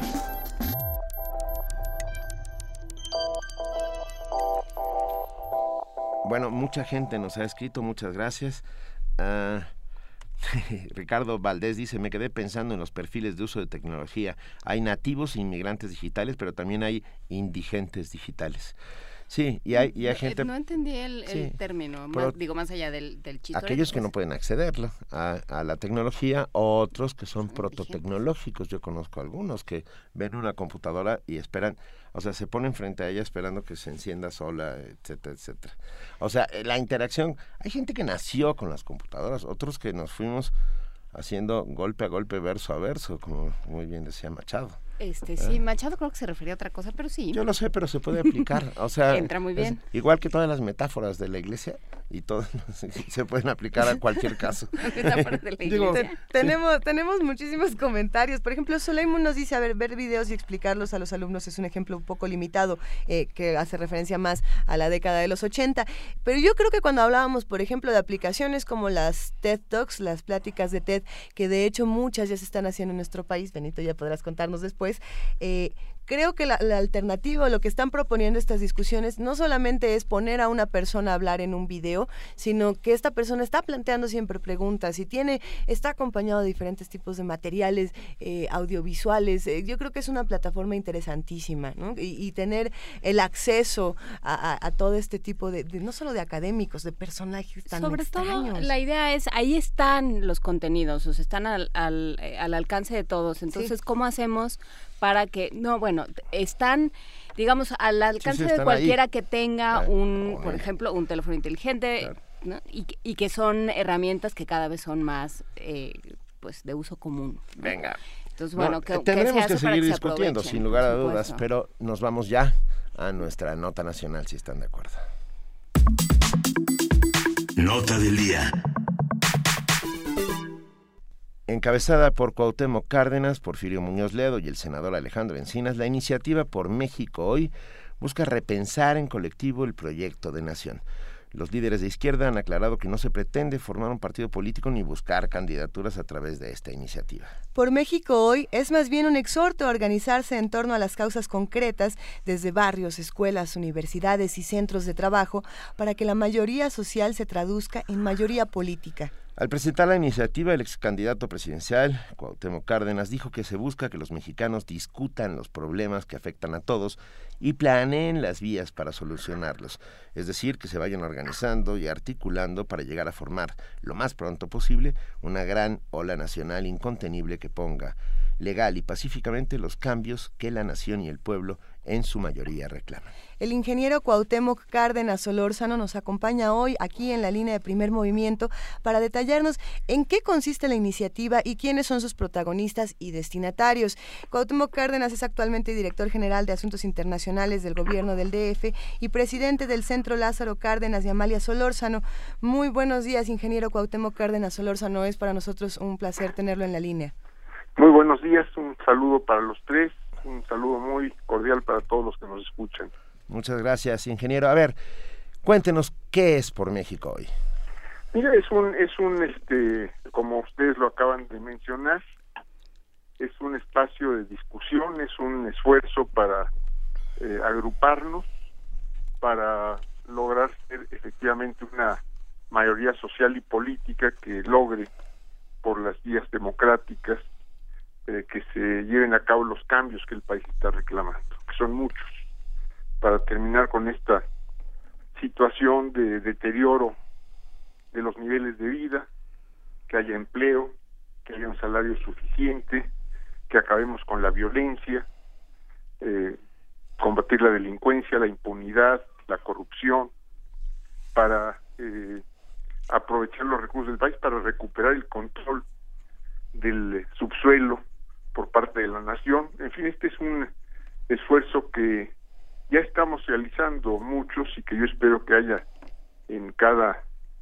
municipio, yo diría en cada vecindario, en cada familia, en cada colonia, en cada centro universitario, en cada grupo de la universidad, entre maestros, entre alumnos, los jóvenes principalmente, eh, en los centros de trabajo, grupos que discutan sus problemas y que planteen las soluciones. la gente que está viviendo los problemas sabe por dónde está apretando el zapato y desde eh, la región, desde el municipio, desde la colonia, también se pueden discutir los problemas nacionales y, regionales.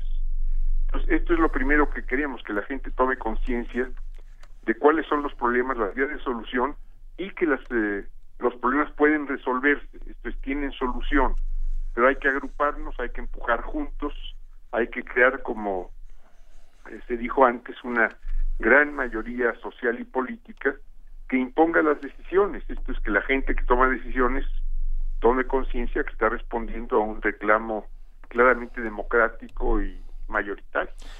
Eh, ingeniero, vivimos en el país de las suspicacias eh, y de alguna otra manera muchos piensan o sospechan que por México hoy lo que pretende es convertirse en una fuerza política. Ah, ¿Qué nos puede decir al respecto? En una fuerza política sí, Benito, pero no electoral. No en un partido, eso. No, no vamos, no vamos a apoyar, pero tampoco vamos en contra ni de ningún partido ni de ningún candidato.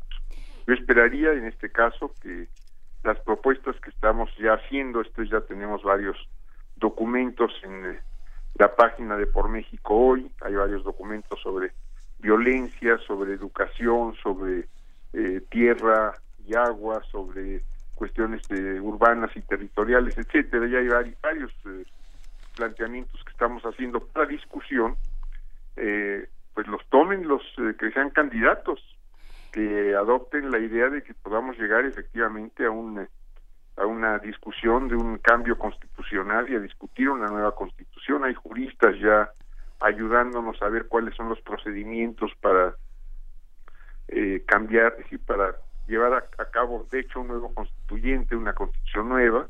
Están eh, juristas eh, viendo eh, cuál podría ser la mejor estructura de un cuerpo constitucional. Esto tiene que ser a partir de especialistas, pero no queremos quedarnos en un muy, muy buen ejercicio académico. Queremos que esto lo tome la gente y que la gente empuje para que estos cambios puedan llevarse a la práctica y sobre todo que cambiemos las condiciones del país. Esto es terminar con la violencia, la inseguridad, eh, la economía que no crece cuando somos un país con vastísimos y muy diversos recursos de todo tipo, eh, en una ubicación geográfica, yo diría, pues eh, única, con, eh, con costas en los dos océanos, con un puente entre el norte y el sur, en fin, eh, tenemos que voltear más a América Latina, en fin, todo esto creo que es lo que eh, vamos a estar empujando, recorriendo el país, convenciendo a la gente, invitándola a sumarse, a agruparse y a no desesperarse porque es un proceso lento. Y, ingeniero, lo saluda Juana Inés de esa. Eh, de lo que se está hablando entonces es de, de armar a la ciudadanía como una fuerza política, ¿es así? Así es, con ideas, con propuestas, eh, conectándonos, esto es eh, articulándonos a través de redes. Ahora todos los mecanismos electrónicos nos permiten estar en comunicación constante, saber qué se está haciendo en un lado y en otro y queremos compartir justamente ideas, queremos discutir al mismo tiempo que tener eh, contacto directo, encuentros directos con grupos de todo tipo, empresariales, universitarios, sindicatos, con vecinos de las distintas poblaciones del país, en fin, queremos eh, que efectivamente todo el mundo tome, conciencia que las cosas deben y pueden cambiar. En ese sentido nos preguntan en Twitter, Belleza Mexicana nos pregunta si la única vía para llegar al poder es lo electoral. No es en vano una iniciativa de este tipo. ¿Es la única vía para, para acceder al poder, para tener injerencia en la vida política, es la electoral? ¿Estaría bueno, en, un sentido sí, esto es, eh, no estamos en contra de las elecciones, lo único que estamos diciendo es que este movimiento no va tras una elección y tras cargos públicos, pero sí esperamos que los que vayan tras cargos públicos adopten nuestros programas, lo cual no nos obliga a apoyarlos, pero sí los obliga a ellos a tomar un compromiso público y esperamos que quienes toman decisiones pues coincidan con nosotros y al final de cuentas estemos todos empujando para el cambio que el país está requiriendo. Alejandro Encinas dice, eh, la sociedad se debe apropiar de esta iniciativa, tiene que, tiene que ser parte de. Y, quizá la pregunta sería, ¿cómo nos hacemos parte nosotros de esta iniciativa? ¿Cómo nos integramos? Y, cómo nos integramos a una discusión tan compleja como puede ser un nuevo proyecto de nación, una nueva constitución? ¿Qué es lo que pasa en esa conversación? Mire, primero yo creo que no es tan difícil pensar en qué país queremos. Sí. Yo queremos un país que haya trabajo formal, protegido socialmente, que haya oportunidades para los jóvenes, que no se les rechacen las universidades, que aprovechemos los recursos naturales con que cuente el país, que se creen en nuevas industrias, que es en realidad el camino fundamental del desarrollo, que podamos abatir la violencia, yo creo que eh, eh, no podemos eh, aceptar que México está condenado a, estar siempre bajo la bota de la, de la delincuencia y, eh, ante el temor de la violencia. Entonces yo eh, estoy seguro que eh, si socialmente nos organizamos y nos movilizamos, podremos también abatir la, la delincuencia y, y, la impunidad, la corrupción, que es algo fundamental para tener un país distinto, yo diría nuevo en muchos sentidos. Sí, una enorme apuesta por la organización de la sociedad civil, ingeniero. Así es, Benito, esto es que la, que la gente discuta, que la gente se organice, se junte, que eh, de un lado a otro se articule, que se discuta y que en un momento dado pues podamos responder a un llamado de, de movilización que pueda requerirse para realmente impulsar eh, los proyectos de cambio que son indispensables. Sí, uh, ¿dónde? Bueno, tenemos aquí ya la página de fundaciondemocracia.org, la Fundación para la Democracia, la vamos a subir a nuestras redes Pero sociales. También, para, ah. también por México hoy ya ah. existe una página. Ah, ya hay una página de por México hoy directamente. Sí. Perfecto. Creo, eh, eh, a nosotros siempre, siempre estamos diciendo que la única manera de salvarnos es en comunidad y y hoy por hoy con la desconfianza inherente, bueno, con motivos fundados que nos han dado los partidos políticos, de los cuales ya desconfiamos inherentemente, necesitamos que sucedan cosas y creo que esta iniciativa es para que sucedan. La pregunta clave es, ¿estos eh, se aceptarán a cualquier político de cualquier partido para que lleve a cabo estas reformas? Se acepta gente que esté en los partidos, que no está en los partidos, los invitamos a ustedes, tres, a que nos acompañen en los muchos temas que ustedes conocen de cultura, comunicación, eh, en fin, no quiero abundar en ello, pero eh, todo mundo cabe. No, nos gusta, nos gusta. Y sin embargo, yo creo que lo más complicado es eh, esto que, que, mencionaba ingeniero de articular, porque no solo, o sea, vivimos en una sociedad y en un país enormemente fragmentado y enormemente lastimado. Eh, y de ahí esa fragmentación. Por un lado, sí hay una enorme, eh, no sé si estará de acuerdo, una enorme separación entre la clase política y los ciudadanos y entre los mismos ciudadanos, entre ese mismo cuerpo que conocemos como sociedad civil, hay muchas células distintas con enormes problemas y enormes diferencias entre unos y otros. ¿Cómo, cómo llegar a un acuerdo? ¿Cómo, ¿Cómo hacernos de un objetivo común sin, sin estar todo el tiempo diciendo tú eres de este color y yo soy de otro y tú perteneces a cierto ámbito y no al mío y por lo tanto no confío en ti, no me alío contigo, no trabajo contigo? ¿Cómo, cómo llegar a un acuerdo común? Bueno, primero tratando de encontrar las coincidencias. pues si empezamos por las diferencias, pues ahí, ahí acabamos de inmediato. Si empezamos por las coincidencias, pues ya las diferencias ya veremos cómo las enfrentamos posteriormente. Por otra parte, eh, pues brindémonos un ratito de confianza, tengámonos un poco de confianza y veamos que al avanzar en la práctica, lo que se está diciendo se está cumpliendo. Esto es, esta es la, la primera conciencia y no hay en este caso más que darle un poquito de tiempo al tiempo, ¿no? ¿Y qué país queremos construir? ¿Qué país propone por México hoy? Mire, queremos un país eh, justo, país eh, donde todo mundo tenga oportunidades, donde todo mundo tenga efectivamente bienestar, donde se empiece por cumplir con la ley. Y cumplir con la ley quiere decir, eh, entre otras muchas cosas, encontrar las formas y, y diseñar las formas y aprobar las formas desde el punto de vista, en este caso legislativo, para eh, que la Constitución pueda cumplirse. Y, y doy dos, dos ejemplos muy simples. La Constitución nos dice que todo mundo tiene derecho al trabajo. Sin embargo, quien no tiene trabajo no hay no hay una puerta que tocar ni a una autoridad a la cual exigirle que proporcione trabajo, un trabajo digno, suficiente, este, razonable o que o que capacite a la gente para tal o cual trabajo. Y por otro lado, la Constitución dice también que el salario, el salario del trabajador debe alcanzar para el sostenimiento digno de una familia. Y esto, pues, eh, no se cumple. Esto es con eh, 70 pesos eh, y 10 centavos al día. Evidentemente no es lo que alcanza para sostener a una familia. Entonces, por ahí tenemos que empezar. ¿Cuáles son los mecanismos para, para hacer exigibles los derechos y para que estos, eh, para que el Estado responda a sus propias obligaciones. Venga, ya hemos subido a nuestras redes la plataforma de Por México Hoy. Cualquiera puede ingresar, organizarse, eh, hacer propuestas desde Pero la sociedad. eh, el Estado responde a sus propias obligaciones y sin embargo hay eh, personas que están dentro de México y yo creo que ha sido la principal crítica a, este, a esta iniciativa que han pertenecido al Estado y que han esta, o sea, y que de alguna manera pues son responsables de una forma de lo que está sucediendo. ¿Cómo, cómo responder a esto, ingeniero? Bueno, en primer lugar yo podría decirle que muchos de los que estamos ahí hemos estado por muchos años en la oposición a este Estado neoliberal que tenemos actualmente. Hemos sido opositores y hemos eh, hecho propuestas de cambio desde muy distintos eh, ámbitos, muchos, reformas del Estado, eh, combate a la corrupción, eh, cambio en las políticas económicas para que el país crezca y no esté estancado como está actualmente. Nos hemos opuesto a las reformas eh, estructurales y particularmente diría yo a la reforma energética.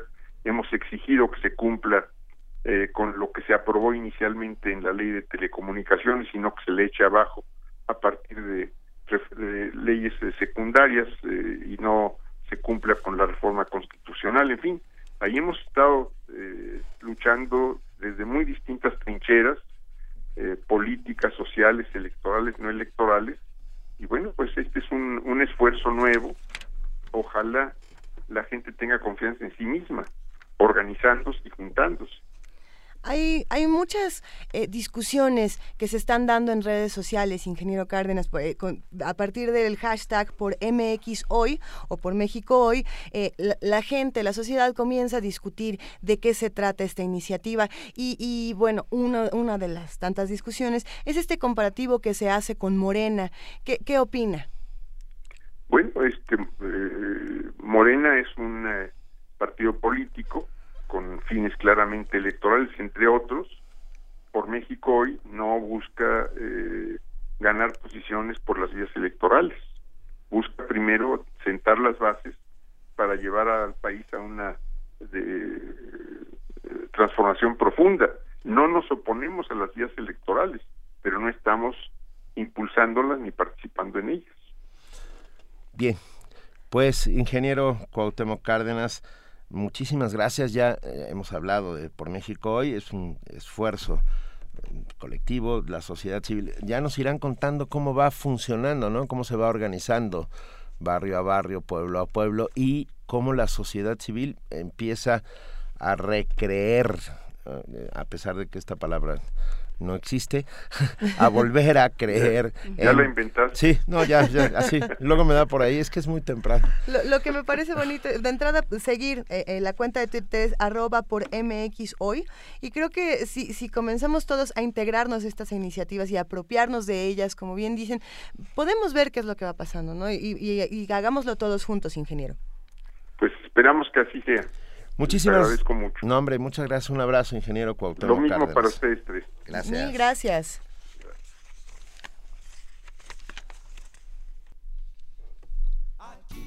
Se queda la clara, la entrañable transparencia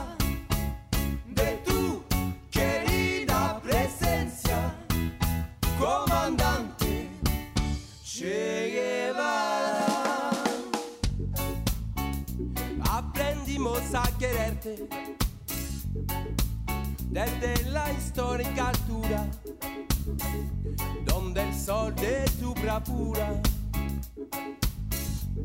le puso cerco a la muerte.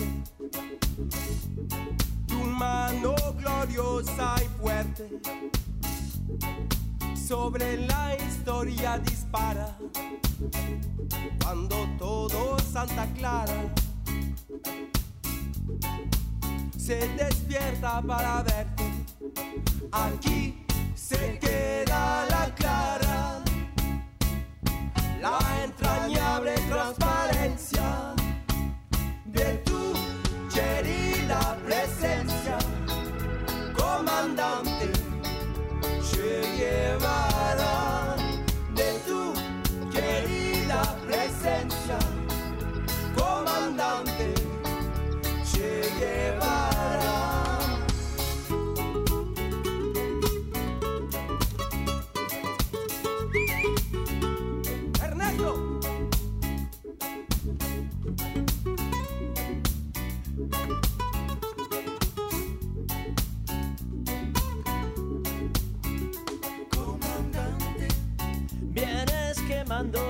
comandante, con soles de primavera, comandante, para plantar la bandera, comandante, con la luz de tu sonrisa,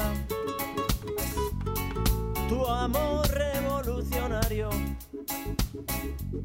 Te conduce a nueva empresa. Donde espera la firmeza libertario. Aquí se queda la clara, la entrañable transparencia de tu querida presencia, comandante Che de tu querida presencia, comandante Che.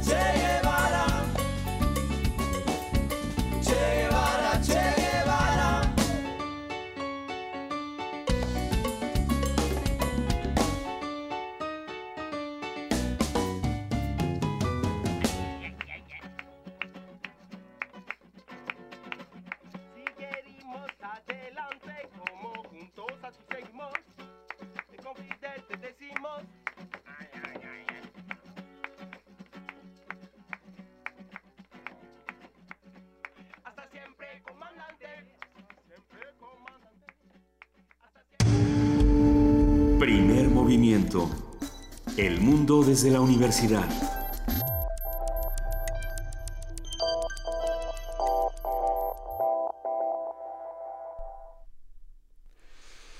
Son las 8.41 de la mañana, estamos de regreso en primer movimiento y se han descosido en las, en las redes con este asunto de los políticos, la ciudadanía y la autoridad moral que tiene cada, cada ser humano. este Autoridad moral, ya, ya olvidemos la otra autoridad. Sí, no, la otra, la otra ya está muy...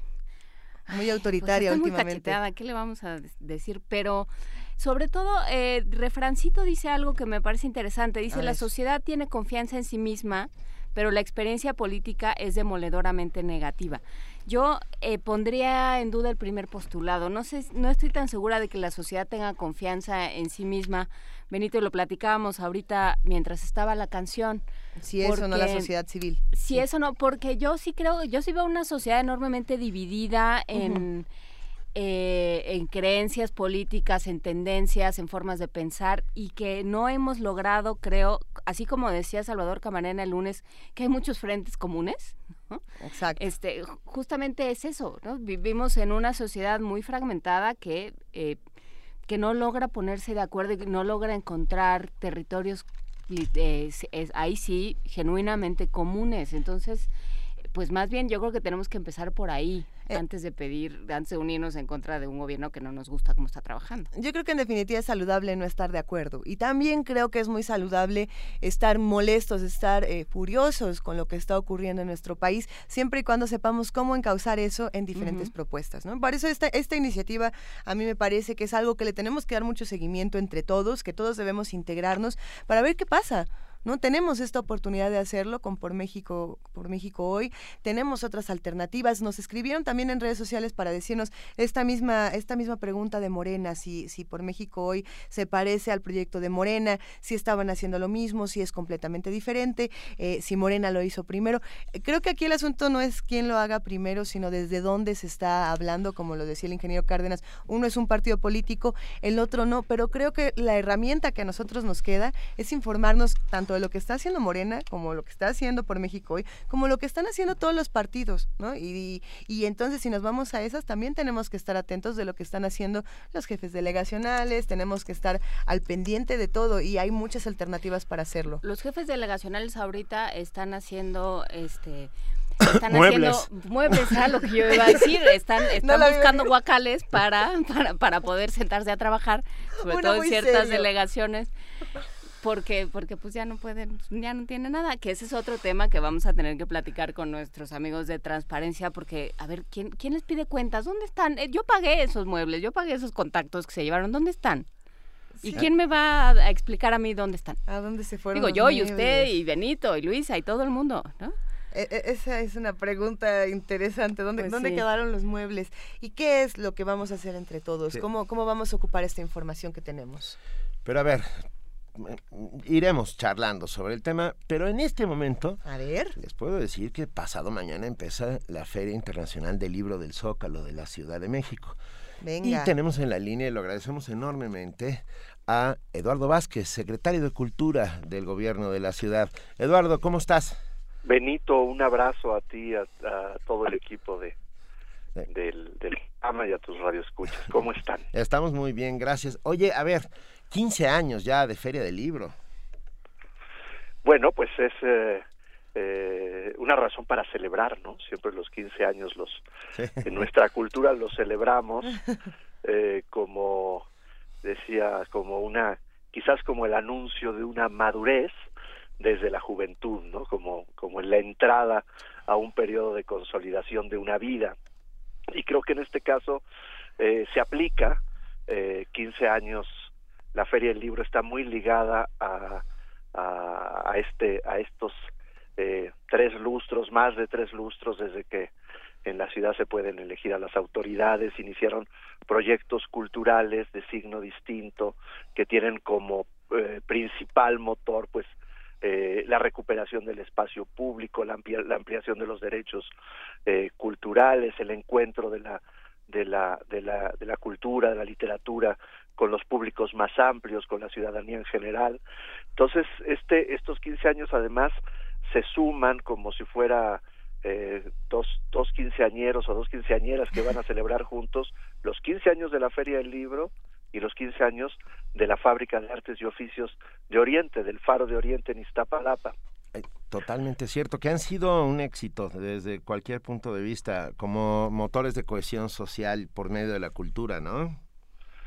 Bueno, han sido espacios eh, ambos que tienen que ver con salirse quizás de ciertos esquemas tradicionales, de la cultura como privilegio, de la cultura exclusivamente en lugares tradicionales donde tienen acceso eh, eh, pocos públicos, no no es que estén Claro. mal esos públicos, pero públicos mucho más reducidos, sino entender que la cultura es un ejercicio de, de reflexión, de recreación, de pensamiento que sucede en toda la ciudad y que nos afecta a todos los ciudadanos, independientemente del barrio en que vivamos, de la condición social que, que, en, que, en que nos desarrollemos, de la generación a la que pertenezcamos. ¿no?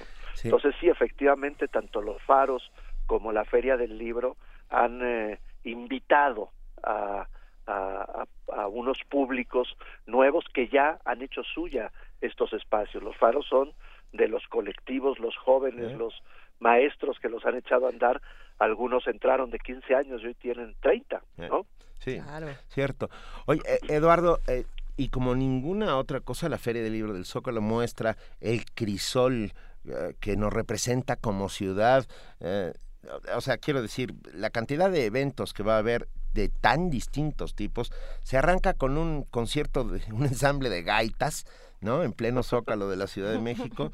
Ah, estará Híjole, En los 15 años. Ah, Eh, en tenemos los- muchas cosas en la programación. A ver. En los 15 años se lleva mucho la gaita, fíjate. Sí, eh, qué, qué bueno que aprovecharon. No, a mí me, oye, perdón, me gusta. Yo creo que eso somos, somos esta mezcla, este crisol, claro. este, este montón de cosas. Va- Bueno, va- la, la Plaza del Zócalo es eh, el espacio público por antonomasia. Eh. En la Plaza del Zócalo suceden todas las manifestaciones cívicas, todas las manifestaciones políticas, eh, decenas, cientos de manifestaciones culturales. Eh, es una plaza eh, ocupada por jóvenes, pero ocupada también por, por ciudadanos de otras edades, con causas sociales las más diversas. Yo creo que una feria del libro tiene que tener esta, esta identidad, una identidad de la diversidad. Por eso, eh, además, eh, no la organizamos ni toda la programación la hace la Secretaría de Cultura. La Secretaría de Cultura invita a la sociedad y a otras instituciones a trabajar juntos. Por ejemplo, la feria, todas las editoriales que participan en la Cámara de la Industria presentan los libros y sus novedades que les parecen oportuno presentarlo. Pero también las organizaciones de la de la sociedad civil eh, la asociación eh, de editores independientes de México la asociación la la, eh, la brigada para leer en libertad eh, que encabeza tu, tu, tu gente muy cercana para ti muy querida como Paloma y Paco Ignacio eh, este la asociación de escritores de México eh, diferentes eh, colectivos, editores independientes, Claro. de manera que el resultado es difícil de imaginar para que es lo a mí me parece que es lo más entusiasmante. Yo ayer que asistí a la rueda de prensa y escuchaba al Consejo Británico, a la Universidad Nacional Autónoma de México, a ustedes a través del periódico de poesía, a eh, eh, eh, al Consejo Nacional para la Cultura y las Artes, a la Academia Mexicana de la Lengua, a Sí. todos hablar de su programa, yo mismo me sorprendí, decía, bueno, qué abanico efectivamente de tantas visiones desde la palabra que abarcan la poesía eh, eh, más, digamos, eh, compleja, exquisita, el periodismo más radical y comprometido, las nuevas narrativas, eh, las, las, las literaturas emergentes y los homenajes a los escritores consolidados. Vamos a, a, homenajear a los que se van y a los que están entre nosotros. Ha- Haremos homenaje a Gutiérrez Vega, a Heraclio Cepeda, ¿Cómo no? a Alejandro Aura, a, a Juan Gelman, a Eduardo Galeano, pero también a, a Héctor Manjarres, que cumple 70 años, a Homero Arizki, que cumple 75, a eh, eh, Fernando del Paso, que cumple 85. En fin, yo creo que es una, es una gran oportunidad para los habitantes de la ciudad de encontrarse con los libros, que los habrá a precios muy accesibles. El promedio, para que nos demos una idea de precio del libro en el Zócalo, es de 80 pesos. Pero además hay libros gratuitos. Pero además la feria no es solamente una feria eh, comercial de venta e intercambio de, de libros, que eso ya sería suficientemente valioso. También es un espacio de diálogos, de charlas. Se va a hablar de los 80 años, del, perdón, de los 30 años del terremoto del 85, pero también de Ayotzinapa, pero también de la, la, la libertad de expresión y la crisis de seguridad y de, de los periodistas en México, pero también de la guerra contra las drogas y los efectos que ha tenido en las sociedades contemporáneas y de posibles alternativas, pero también de literatura inglesa contemporánea, de las nuevas ediciones independientes que hacen en el estado de Morelos, de estar invitados editores chilenos, argentinos, etcétera, de manera que es de verdad un universo que cabe en una plaza pública. ¡Qué Y- belleza! Y en, y en nuestra plaza pública, el centro del ombligo de la luna. ¿eh? No van a estar, bueno, por- por- vamos, está todo el mundo, incluido Benito Taibo. sí, sí, vamos a tener una, una charla buena el sábado Benito. sobre nuevos medios, nuevos lectores, hablando de los booktubers y de cómo estos chicos han hecho que cientos de jóvenes nuevos lectores se acerquen al libro y a la lectura sin sin compromisos, sin, sin atavismos culturales, ¿no? Sin, creo que va a estar bueno. Esto es el sábado a las 4 de la tarde. Pero, Eduardo, la verdad es que estamos muy contentos de que arranque la feria. ¿Se espera un millón de visitantes? ¿En serio? Bueno, la feria, el, el, el, los últimos eh, eh, años, ese es el, la suma que ha arrojado durante 10 días de muy en, muy muy intensa programación. Yo la verdad creo que la, estadística hay que hay que hay que tomarla con, con pinzas porque con reserva. Porque así nos va luego con los economistas. Así es pero bueno yo, yo a mí me gusta eh, un millón me, me, parece que es como como cuando uno dice mil y un años no como como los mil y un años de la lengua. Decía bueno es una es una es una cifra que quiere decir una enorme cantidad. Sí son cientos de miles efectivamente que rondan el millón de, de, de, habitantes. Alguien decía que hablar en la Feria del Libro era como hablar, de dar una charla frente al río Heraclitiano, porque de repente sí son una humanidad que circula sorprendente frente a, a, a, todo este universo de lectores, donde también estará desde luego Juan Villoro, Elena Poniatowska, Fabricio Mejía Madrid, eh, eh, Christopher Domínguez, es una diversidad de puntos de vista eh, y, de, y de no siempre puntos de vista eh, coincidentes, que también yo creo que el mundo del libro y la lectura es, es el espacio privilegiado de la disidencia, ah, la crítica, por supuesto, el debate. Afortunadamente. Así es. ¿No? Sí, la homogeneidad no cabe en, en, en, en, estas lógicas de ferias de libro y de discurso. Además, cada lector es distinto, cada libro es. distinto. Cada lectura. Eso nos da pues nos da un enorme, un enorme, enorme gusto eh, que arranque la feria para poder estar ahí. Vamos a subir a nuestra página en este instante. Ya tenemos la programación general completa que está en www.feriadelibro.cultura.df.gov.mx. ¿Eh? Y te agradecemos muchísimo, Eduardo Vázquez. Esperamos poder platicar eh, muy pronto contigo de cómo va todo, de cómo se, cómo se está desenvolviendo esta feria. Y eh, para toda la barra de Benito, para la barra de seguidores de Benito, que ya es como la ultra, pero, pero más allá, pero ultra plus. Eh, Plus Ultra más bien. Eh, ¿Vas a estar tú el sábado? Sí, ya lo dijimos, sábado a las 4 de la tarde. Yo voy a estar el sábado a las 12 del día presentando. yo voy a ir de barra de Juana Inés de esa. Deja tú de Maya Fernández. Pues, presentamos el libro de Maya de las preguntas para el futuro. Yo voy ah, a ir. Yo voy a ir a verlos a todos y será un placer.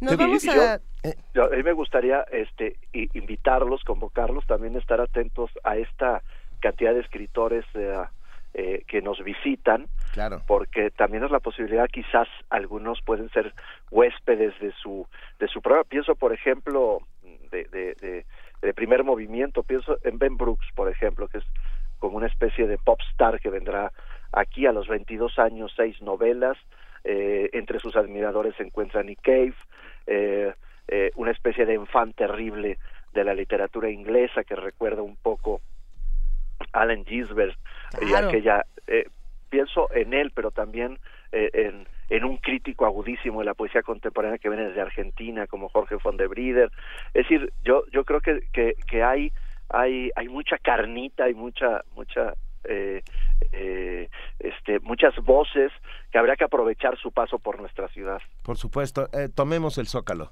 Junto es. La Feria del Libro arranca pasado mañana y se, se dura hasta el día 19, ¿no?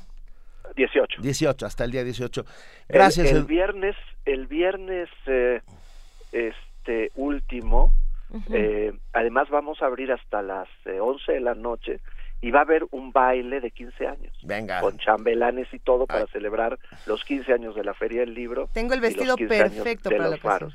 Ahí te esperamos. Venga, gracias Eduardo Vázquez, secretario de Cultura del Gobierno de la Ciudad de México. Te mandamos un fuerte abrazo. Te abrazo, Benito, a todos ustedes un beso. Gracias. Besos, gracias. Primer movimiento. El mundo desde la universidad.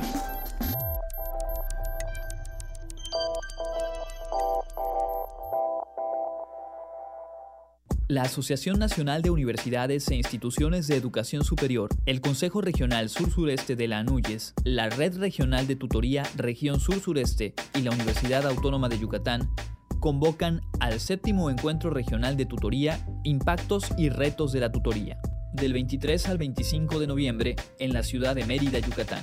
Consulta la convocatoria completa en la página www.7encuentro-tutorías.wadi.mx.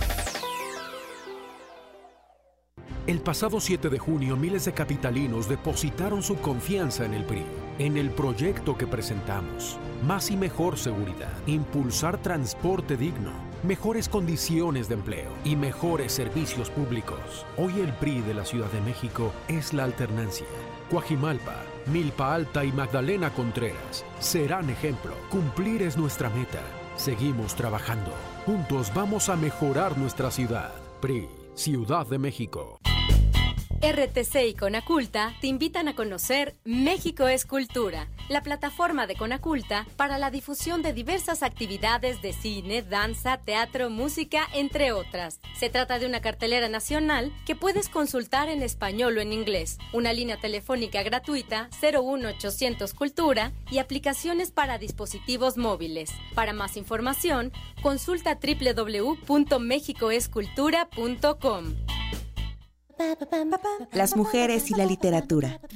¿Qué escriben? ¿Cómo escriben? ¿Por qué y para qué lo hacen?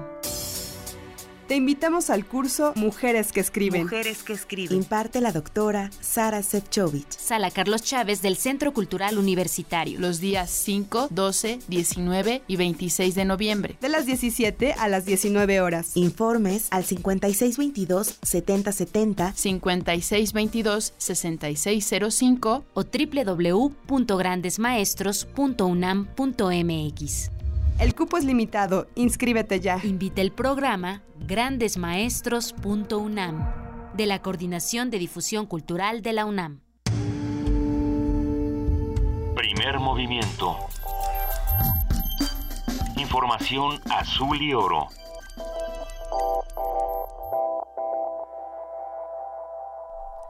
Escríbanos, estamos en arroba P Movimiento, en diagonal, primer movimiento UNAM. Y también tenemos teléfono que es el 55 36 43 39. Nosotros tenemos que ir a nuestro corte informativo de las 9 de la mañana con Elizabeth Rojas, que está aquí nuevamente. Buen día, Elizabeth. ¿Qué tal, Luisa? Buenos días de nuevo.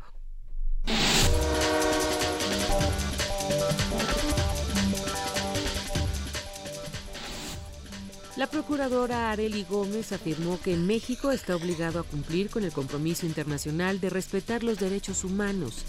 Al reunirse con el alto comisionado de la Organización de las Naciones Unidas, Said Rahat al-Hussein, la funcionaria señaló que un país que no respete los derechos humanos carece de un proyecto de Estado sólido y con futuro Cabe recordar que la reunión celebrada en la sede de la PGR forma parte de la visita que hace el alto comisionado de la ONU en nuestro país. Miguel Ángel Osorio Chong, secretario de Gobernación, también se reunió con el alto comisionado de la ONU en Derechos Humanos. Durante la reunión de trabajo, el funcionario reiteró que la apertura y el compromiso de México en materia de derechos humanos son absolutos. Los grupos parlamentarios del Partido Acción Nacional en la Cámara de Diputados y en la de Senadores presentaron sendas iniciativas para quitar obstáculos a las candidaturas independientes. En la tribuna de la Cámara Alta, el senador Fernando Herrera Ávila dijo que el blanquiazul no le tiene miedo a las candidaturas independientes. Con esta iniciativa de reforma constitucional vamos por la apertura y flexibilidad total a las candidaturas independientes por establecer reglas generales a las que tengan que sumarse los congresos estatales. Para Acción Nacional es bienvenida y sana la competencia. No le tenemos miedo. Nuestra propuesta busca que la sociedad tenga opciones de valoración, que los partidos se acerquen más a la sociedad y desde luego se mejore la oferta política. La iniciativa no tiene un destinatario especial no aplicaría para la elección del 2016, en todo caso para el 2017, pero sobre todo para la elección del 2018. Acción Nacional demuestra con esta iniciativa que está del lado de los ciudadanos, que está comprometido con la sociedad, una sociedad que está cansada de la política y los políticos y busca opciones de participación. Habla el senador del PRD, Miguel Barbosa. El grupo parlamentario del PRD apoya el debate que propone el Partido Acción Nacional y plantea un debate pronto. Sabemos que esta reforma no podrá ser parte ya de los procesos locales del año 2016, pero debemos de hacer cosas trascendentes. Extiendo la mano al coordinador de los senadores del Partido Acción Nacional para que juntos impulsemos. Yo estoy cierto que va a ser compartido por todas las bancadas. Los dirigentes nacionales del Partido Revolucionario Institucional, del Partido Acción Nacional y del Partido de la Revolución Democrática así se han expresado. Vamos a ver si es real o vamos a ver si solamente fue una posición mediática. El secretario de Comunicaciones y Transportes, Gerardo Ruiz Esparza, informó que el 15 de octubre el satélite Morelos 3 comenzará a desplegar paneles solares para que funcione por sí mismo. El funcionario indicó que en siete u ocho meses el satélite se entregará al gobierno de nuestro país para que sea controlado por ingenieros mexicanos. Cabe recordar que el satélite Morelos 3 fue lanzado al espacio el viernes pasado. En información internacional, en Brasil, a petición de la oposición, el Tribunal Superior Electoral determinó abrir una investigación sobre presuntas irregularidades en las cuentas de la campaña presidencial de 2014. Este organismo puede en última instancia desde multar la campaña hasta quitar a la presidenta Dilma Rousseff y al vicepresidente Michel Temer de sus cargos, aunque los especialistas consideran este escenario poco probable. En Guatemala, un juez del juzgado B de mayor riesgo de Guatemala decretó prisión provisional a Juan Carlos Monzón para garantizar y salvaguardar su vida tal y como lo solicitó al entregarse. Monzón quien fue secretario personal de la ex vicepresidenta Roxana Valdetti, se encontraba prófugo, sin embargo, decidió entregarse y al inicio de su declaración suplicó al magistrado el cuidado de su vida y de su familia. Por ello fue ingresado en la cárcel de Pavoncito, al sur de la capital guatemalteca, hasta que el magistrado decida si se le imputan o no los delitos de asociación ilícita, cohecho pasivo y caso especial de defraudación aduanera relacionados con la organización criminal conocida como La Línea. La Comisión Europea anunció que se realizará el primer reparto de refugiados de un estado a otro. Como parte del programa de relocalización, la Unión Europea decidió trasladar a los refugiados eritreos de Italia a Suecia, a través de Twitter, la Comisión señaló que las primeras relocalizaciones en el seno de la Unión Europea iniciarán este viernes. Bruselas y Turquía se comprometieron a fortalecer su cooperación en relación a la crisis migratoria. De acuerdo con la agencia de noticias France Press, la Unión Europea establecerá un enfoque estructurado sobre el reasentamiento de los refugiados desde Turquía y de igual manera reforzar los medios de los guardacostas turcos. A cambio de esto, Turquía ha prometido abrir seis centros de acogida para demandantes de asilo con ayuda financiera europea. Las proposiciones de dicho acuerdo deberán ser aprobadas por las dos partes, señaló el Ejecutivo de Bruselas. La cifra de migrantes muertos en el Mediterráneo asciende a casi 3.000. La Organización Internacional para las Migraciones, la OIM, indicó este martes que casi 3.000 migrantes han fallecido en el Mediterráneo en lo que va del año, una tercera parte del total de muertes de migrantes a nivel global en 2015. Esta cifra incluye a 100 personas que perdieron la vida el domingo después de haber emprendido viaje desde Libia. Por otra parte, el portavoz de ese organismo, Joel Millman, dio a conocer en una conferencia de prensa en la sede de la ONU en Ginebra cifras de arribos registradas por la OIM. Los arribos vía el Mediterráneo contabilizan casi 558 mil personas, más del doble que el total de arribos en 2014, el cual alcanzó 219 mil migrantes. En el caso de Grecia, la OIM indicó que este fin de semana desembarcaron más de 20 mil migrantes y refugiados en botes que partieron de Turquía, con lo cual asciende a más de 420 mil los que llegan a esas costas. Rocío Franco, Naciones Unidas, Nueva York.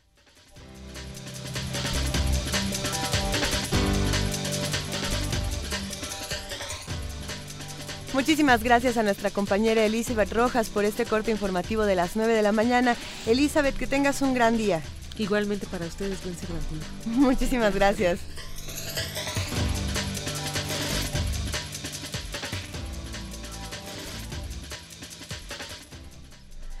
Y como les hemos avisado, durante 43 días el espacio de poesía necesaria está dedicado a los 43 desaparecidos.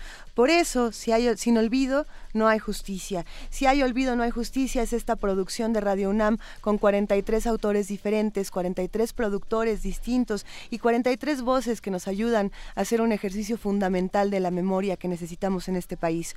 Por eso, el día de hoy el poema es de José Valenzuela, la voz es de Juan Pablo Villa y la producción es de Oscar Guerra, a quien le mandamos un abrazo.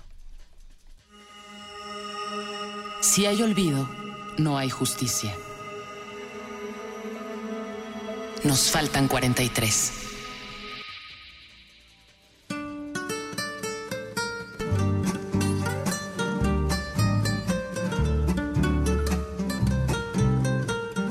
Por los caminos del sur, vámonos para Guerrero, porque en él falta un lucero y ese lucero eres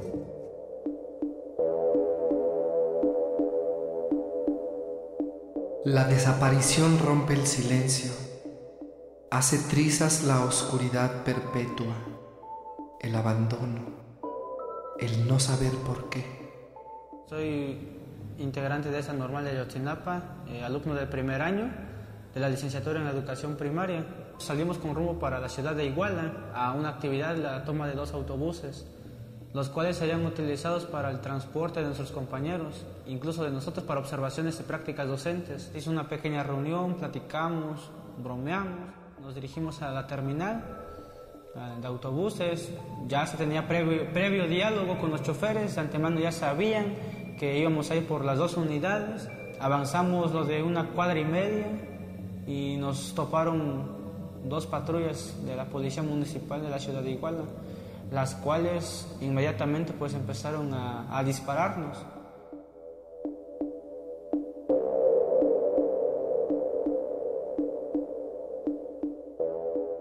El espanto desordena las lágrimas, ha perdido esta tregua, enmudece la música, a manos del sicario, los libros, las palabras.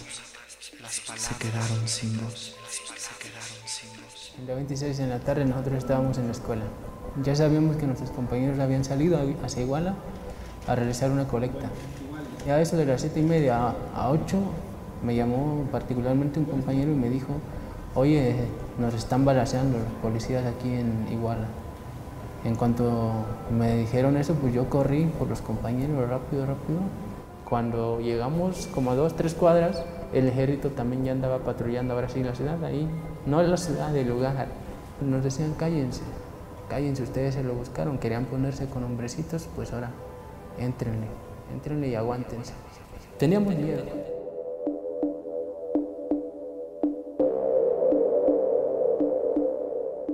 ¿Dónde la, ¿Dónde complicidad, la complicidad de este viaje, este viaje a, ninguna parte? ¿Dónde sus, ¿Dónde asuntos, sus asuntos pendientes, y sus manos? La, liber la libertad también, también podría, podría encañonarse, encañonarse con el olvido.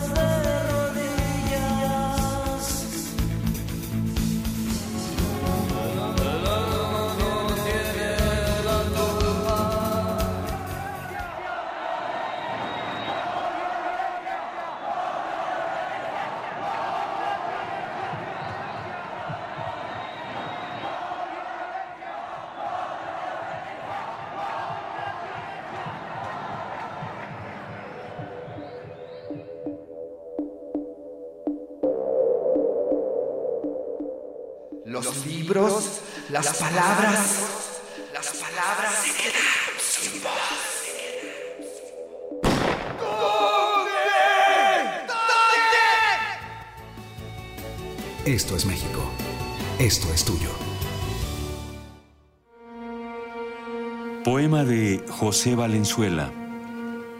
Voz, Juan Pablo Villa. Producción y montaje, Oscar Guerra. Si hay olvido, no hay justicia. Nos faltan 43 y 24 mil. Una producción coordinada por Radio UNAM.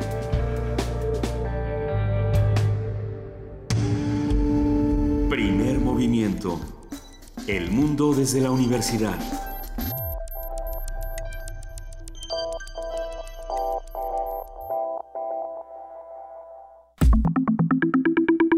La mesa del día. La Comisión Nacional para el Conocimiento y Uso de la Biodiversidad, CONABIO, es una entidad intersecretarial creada en 1992 con carácter de permanente.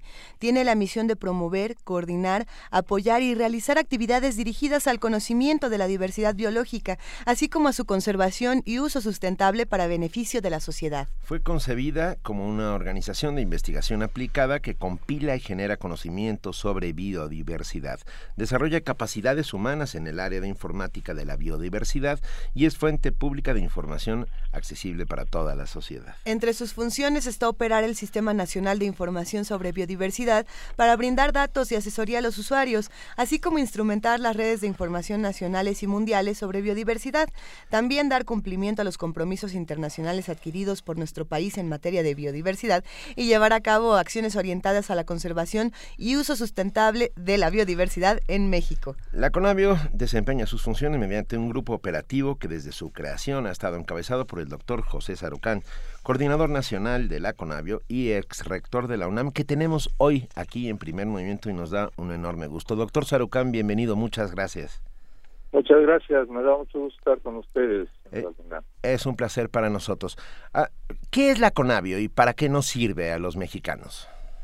Bueno, ustedes en parte ya lo han descrito. El CONABIO es una comisión intersecretarial que ya casi tiene 25 años de vida y cuya función central es producir la mejor información científica, confiable, de punta sobre los recursos naturales vivos, bueno, se llama el capital natural del país, para que con esto, sobre esta base, se tomen mejores decisiones en su protección, en su conservación, en su uso sustentable, en su recuperación, etcétera. Es, esta es la misión central de Conavio y hacer que esa información sea accesible absolutamente a todo el mundo, desde los niños que tienen que hacer su tarea y necesitan datos sobre el lobo mexicano, por decir algo, hasta tomadores de decisiones en los más altos niveles del gobierno.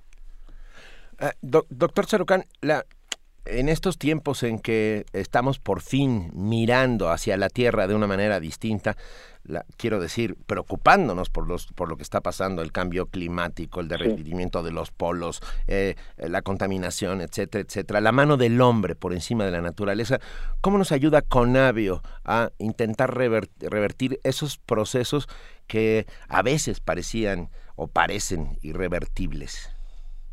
Bueno, el, si usted quiere resolver un problema, la primera cosa es conocer el problema y conocer los las causas del mismo y la forma como este, las acciones que están generando el problema afectan a los recursos, en este caso al capital natural.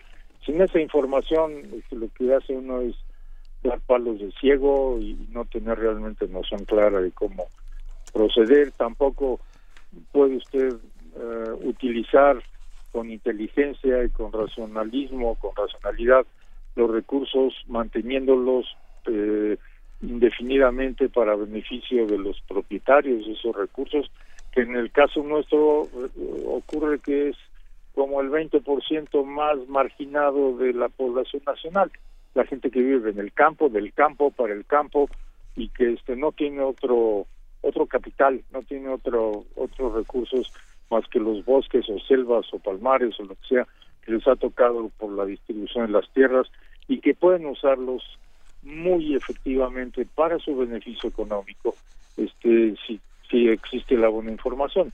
Y eso es lo que procuramos ofrecer a todo el mundo. Doctor Sarucan, eh, estamos en el sitio de, la Conavio, es conavio.gov.mx, y, y nos preguntamos, ¿cómo es que nosotros podemos acercarnos a la Conavio? ¿Cómo podemos integrarnos a los proyectos que están llevando a cabo, a toda esta serie de financiamientos que se llevan a cabo dentro de la Conavio? Bueno, uno es eh, entrar por la página que usted ha mencionado ahora.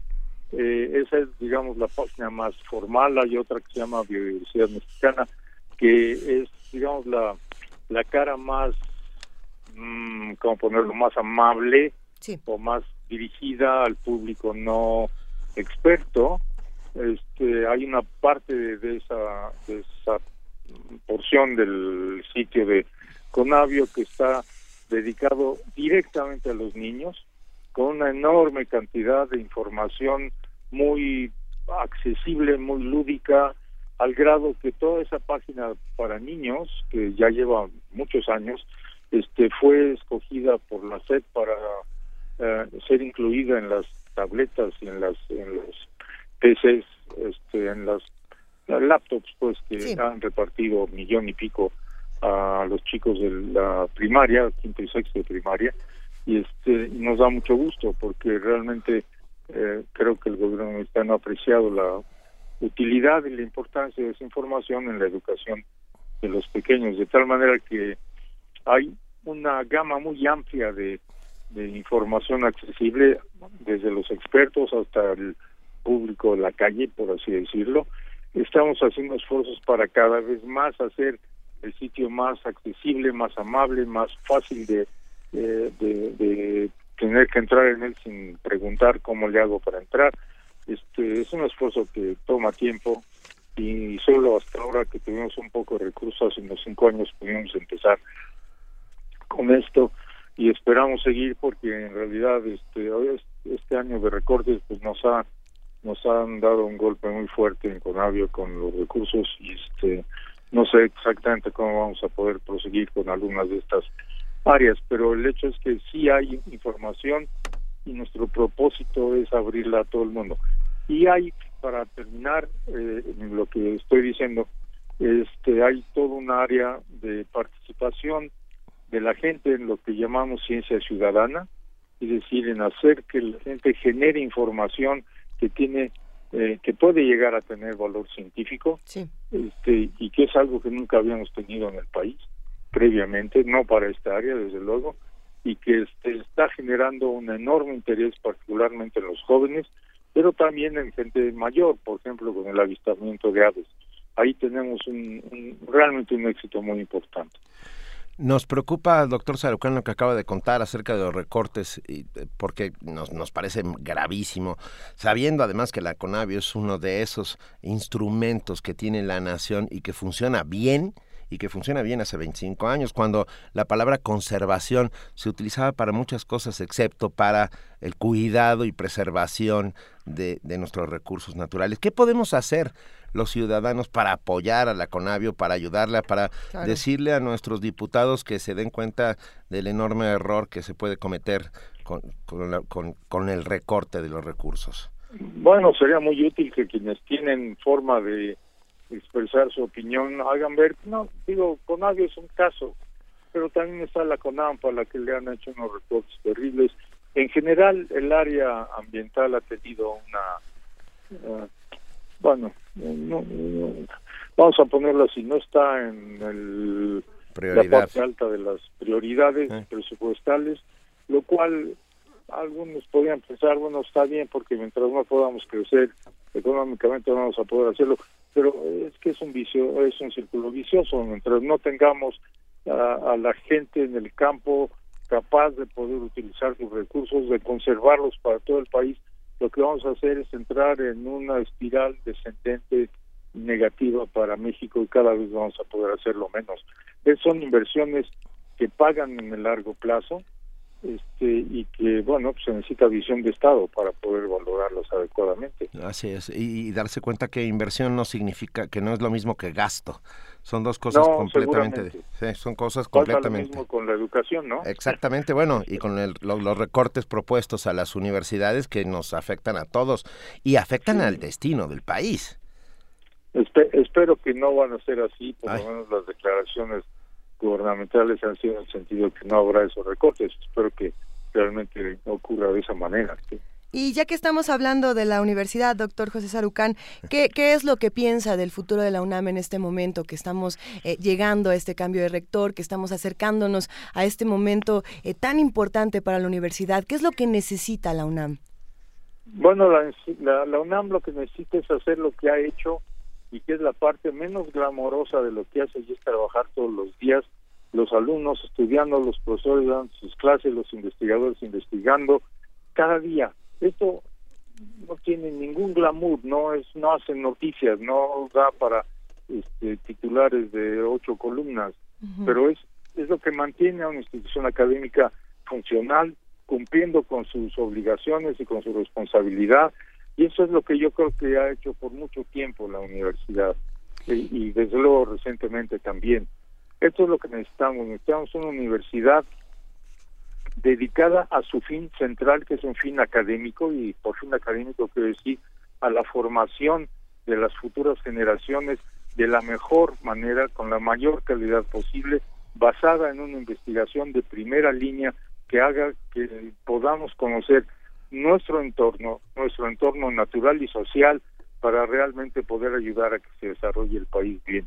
Esa es la función de la UNAM, eso es lo que requerimos, no requerimos este que visiones ah, politizadas de la universidad ni de que tiene que ser manejada políticamente para que eh, haya paz y calma en el país este especialmente cuando vienen eh, pues eventos dentro de un par de años que eh, son sexenales y que siempre traen consigo toda una serie de turbulencias que no deberían de ninguna manera afectar a la institución. A mí me parece que eso es una parte muy importante. Requerimos una conducción académica fuerte, firme, clara, que tenga a los profesores y a los alumnos en el centro de las de los planes y de las preocupaciones institucionales y este y hacer eso bien y convencer a la, a la comunidad académica, a la comunidad de la universidad que esa es la función que hay que defender que hay que proteger porque es la vida misma de la UNAM. La UNAM es un ente de conocimiento y de, reflexión sobre el país más que un ente político, doctor Sarucán. Eh, sí, no, no, lo oí demasiado bien. Su pregunta es si... Si la UNAM es un más, más un ente de conocimiento y de, discusión del país que de un ente político. Sí, perdón, hubo una pequeña interrupción. No, no, no hay la menor duda. En el momento en que las universidades empiezan a partidizarse, empiezan a tener colores ideológicos, empiezan a ser parte del juego y del rejuego político de partidos, de facciones y demás, estamos arruinando el futuro de México, el futuro de cualquier país. Y ya hay muchos ejemplos en, que esto ha pasado, en que las universidades adquieren eh, como se llama, colores partidistas, colores ideológicos, y ahí está el acabo. Se pueden dar toda la impresión de que están funcionando bien, de que van en calma, lo que sea, pero la esencia, la médula del trabajo de la universidad está ausente completamente, porque todo se condiciona a, a fidelidades, a lealtades o deslealtades o a cercanías políticas, y eso no puede ser, de ninguna manera puede ser el criterio de, manejo y de, y de conducción y de regencia de una universidad, desde luego no de la Universidad Nacional. A lo mejor alguna otra, no lo sé, sería doloroso, pero la Universidad Nacional, a pesar de que ya hay muchísimas universidades en este país, y ya no es el caso del caso como medio siglo o un poco más, era la única institución que había prácticamente en, el país o una de las muy pocas que había, a pesar de que ya no es el caso, y eso es muy afortunado, la UNAM sigue siendo ejemplo claro de conducción de una institución académica. Y esto hay que cuidarlo sobre todo por el bien de la UNAM misma, pero por el bien del país. compartimos esa visión, además como creadora, la Universidad de Pensamiento Crítico y de Pensamiento Creativo y de Transformador de, las condicionantes que, nos acechan. Estaremos muy pendientes de lo que suceda con Conavio. Eh, cuente con nosotros, eh, digo, humildemente, doctor Sarukan, para todo lo que se pueda hacer ah, o todo lo que podamos decir para, para que los recursos lleguen a su destino y tengamos una Conavio sana, fuerte y que siga apoyando a la conservación de, de, nuestra, de nuestro medio ambiente, de nuestra naturaleza, que sin ella no tendremos nada, claro. ¿no? Claro, claro. Yo, yo, yo les agradezco muchísimo. Me da mucho gusto estar desde hace mucho que no no no he tenido un espacio en Radio UNAM. Este, ustedes saben en la historia que nada más brevemente que justamente en el momento en que yo recibí la noticia de la Junta de Gobierno que me habían nombrado por primera vez como rector, estaba discutiendo con colegas de Radio UNAM sus preocupaciones, sus puntos de vista de lo que querían que se mejorase y este y, y bueno siempre he llevado muy cerca de mi mente a Radio UNAM, a la que he valorado siempre mucho, así que me da gusto tener la oportunidad de estar en el aire con ustedes y con el público. Esta es su casa, doctor. Cada vez que, que, quiera, nosotros estamos aquí muy, muy, entusiasmados de hablar con usted. Qué amables, muchas gracias. Les agradezco mucho el espacio y su gentileza. No, le mandamos un abrazo, doctor José Sarucán, coordinador. Coordinador, muchas gracias. Coordinador de la CONAVIO, la Comisión Nacional para el Conocimiento y Uso de la Biodiversidad. Primer movimiento. El mundo desde la universidad.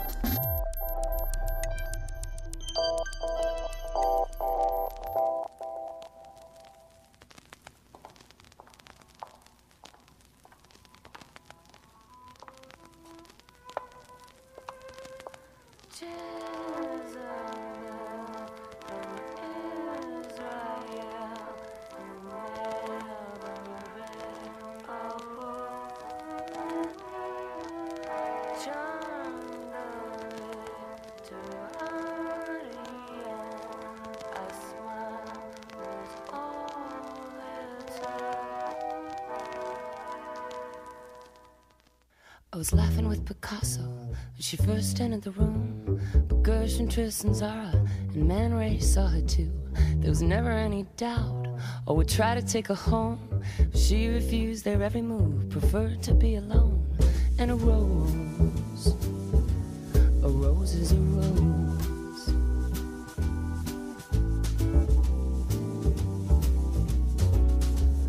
Zelda had a breakdown. Fitzgerald hit the bar. His hand was broken, words were spoken, didn't get too far. Hemingway was smoother, more debonair and fun.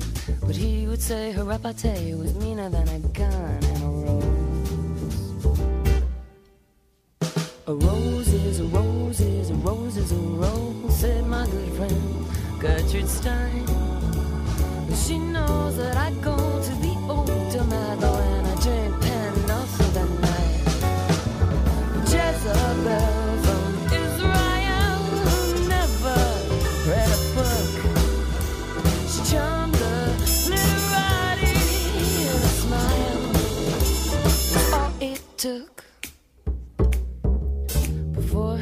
will.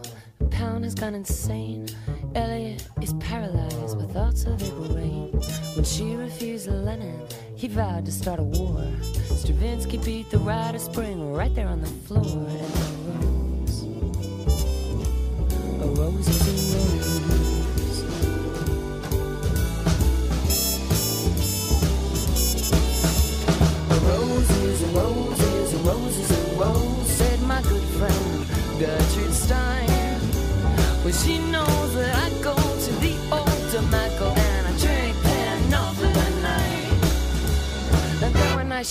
Nights she's missing, a ride soon began. No one could stand the thought of Jersey with another man. I raced down windy streets, I broke to her house. You never guess who Jezebel was kissing on the couch. A rose, a rose is a Hi, Josie. Hi. Hi there, Gertrude.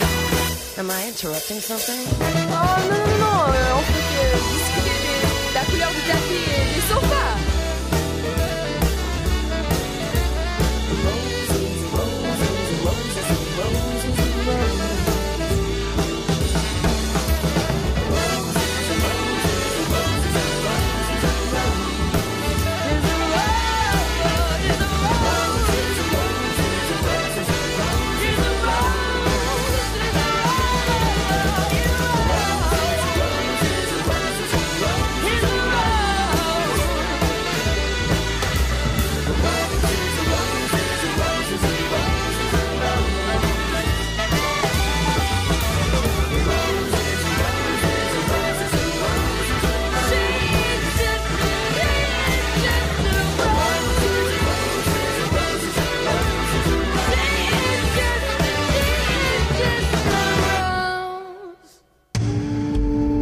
Primer movimiento. El mundo desde la universidad.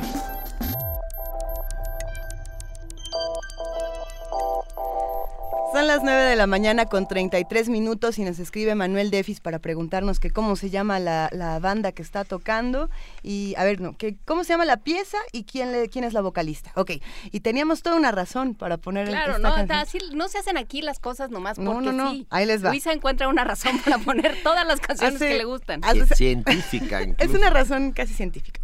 Hace unos momentos hablábamos de la Feria del Libro del Zócalo y para recordar, para hacer un recuerdo de autores, no hay nada mejor que, que recurrir a Poe, que es esta, esta cantante de Nueva York, mejor conocida como Anna de Catur, o Poe, eh, que está haciendo un homenaje en su nombre claramente al autor Edgar Allan Poe, quien eh, este año, digo, este año, el día de hoy, eh, estamos celebrando o rememorando su aniversario luctuoso. eh, hoy falleció Poe en 1849, este, este fascinante escritor de Baltimore, este genio que cambió la historia de la literatura de nuestro tiempo. Y bueno, esta canción de Poe, de Ana de Catur, hace un recuento por todos los escritores contemporáneos que están enamorados de Jezebel, esta mujer que finalmente se queda con Gertrude Stein. ¿no? Esa es la historia de la canción y nos parece pertinente que el primer movimiento la disfrute. No, pero ya que estamos en el No, desdoblamiento bueno, de personalidades. Ya, que estamos encontrando. Díganme que no coincidió todo. Sí, ¿no? sí, sí, pero espera, no, algo más. A Rose is a Rose es uno de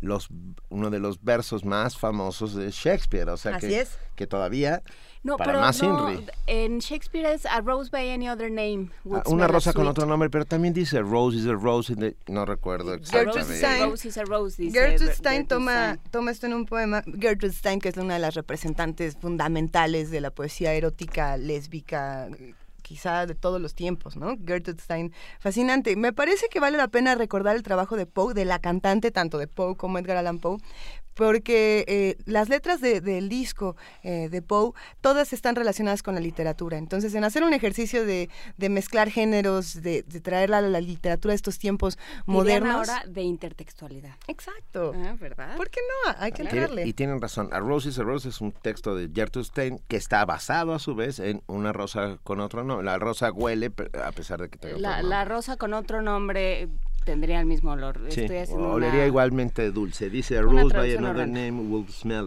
uh, sweet. sweet. Manuel Defis, esperamos haber eh, contestado tu pregunta de En manera realidad, su correcta. pregunta era de dos. Quería saber dos nombres. Estamos a punto de hacer una mesa. Pero en cualquier momento podemos hacer una mesa al respecto. Nosotros seguimos aquí en Primer Movimiento a través del 96.1 de FM Radio UNAM y queremos invitarlos a todos a que nos llamen, a que nos escriban, a que nos compartan eh, música que tenga que ver con literatura, literatura que tenga que ver con música, con cine, porque estamos a punto de entrar a los terrenos de, de- ¿Del cine? Del cine, sí, del celuloide. No, no de la muñequita de Sololoy, sino de... Es La que ya habíamos hablado de la era de celuloide. Es que yo creo que eso, ese dato nos lo quedamos y, solo lo comentamos fuera del aire tú y yo. Por eso, por eso cada vez que decimos el chiste de la muñequita de Sololoy no hay no, este, pues no, justamente el celuloid era el celuloid. el- la muñequita de celuloid. Entonces, sí, por eso se rompían, porque eran frágiles, eran de celuloide. Wow, acaban, acaban de romper con 40 años de imaginario colectivo. Del Sololoy? Sí. tenemos, tenemos más mensajes. Ya, tu, idea de ti mismo como un muñeco de Sololoy sí, se acaba, de, romper porque pocos... recuerden que... ¿Ustedes saben por qué se quemó la Cineteca Nacional? Uno de los motivos por lo cual se perdió todo. De claro, porque el nitrato de plata y el celuloide son materiales altamente inflamables. Hoy ya tenemos una Cineteca Nacional con bóvedas antifuego, pero ustedes no recuerdan esos tiempos terribles.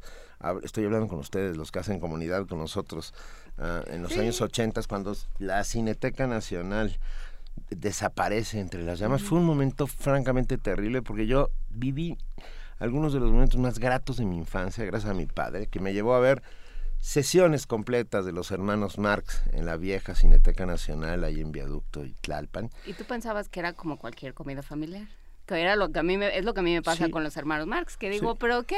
¿Qué? O sea, sí son todos ¿Ah, Solo que estos hablan en inglés y los, los, míos en asturiano, pero, pero, pero es cierto, las comidas familiares y los hermanos Marx están íntimamente ligados, igual que Poe está ligado a la Feria del Libro del Zócalo, a Shakespeare, a Gertrude Stein y a todo. Y todo tiene que ver con Kevin Bacon al final. No, no sé, y todo tiene que ver con Kevin Bacon.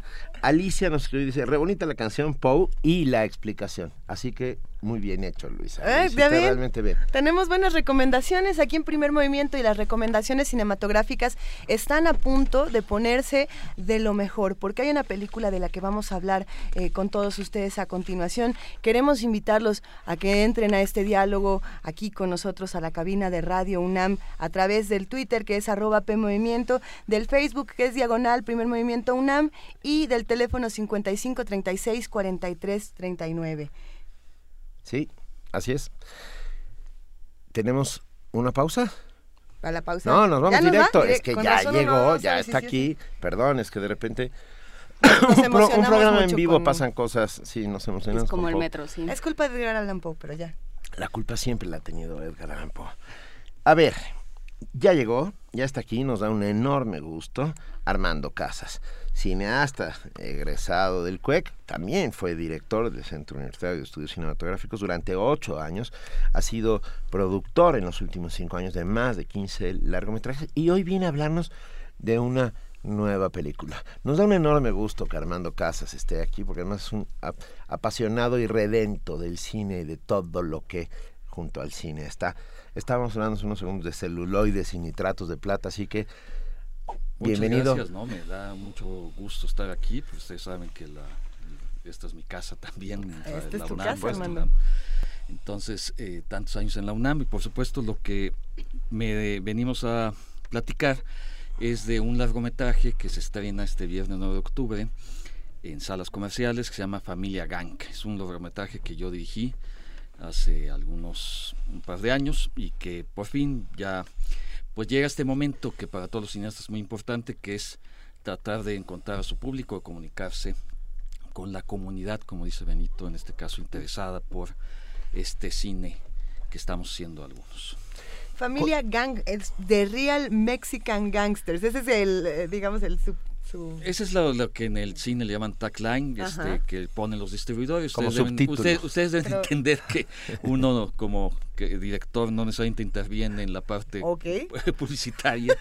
Entonces a veces es, es este pues ellos saben, ¿no? Cómo, cómo, cómo pueden promocionar la película. Híjole, a veces no, pero bueno, en, en este caso esperemos que suceda, que sí suceda. Pero, a ver, cuéntanos un poco, ¿de dónde sale la familia Gang?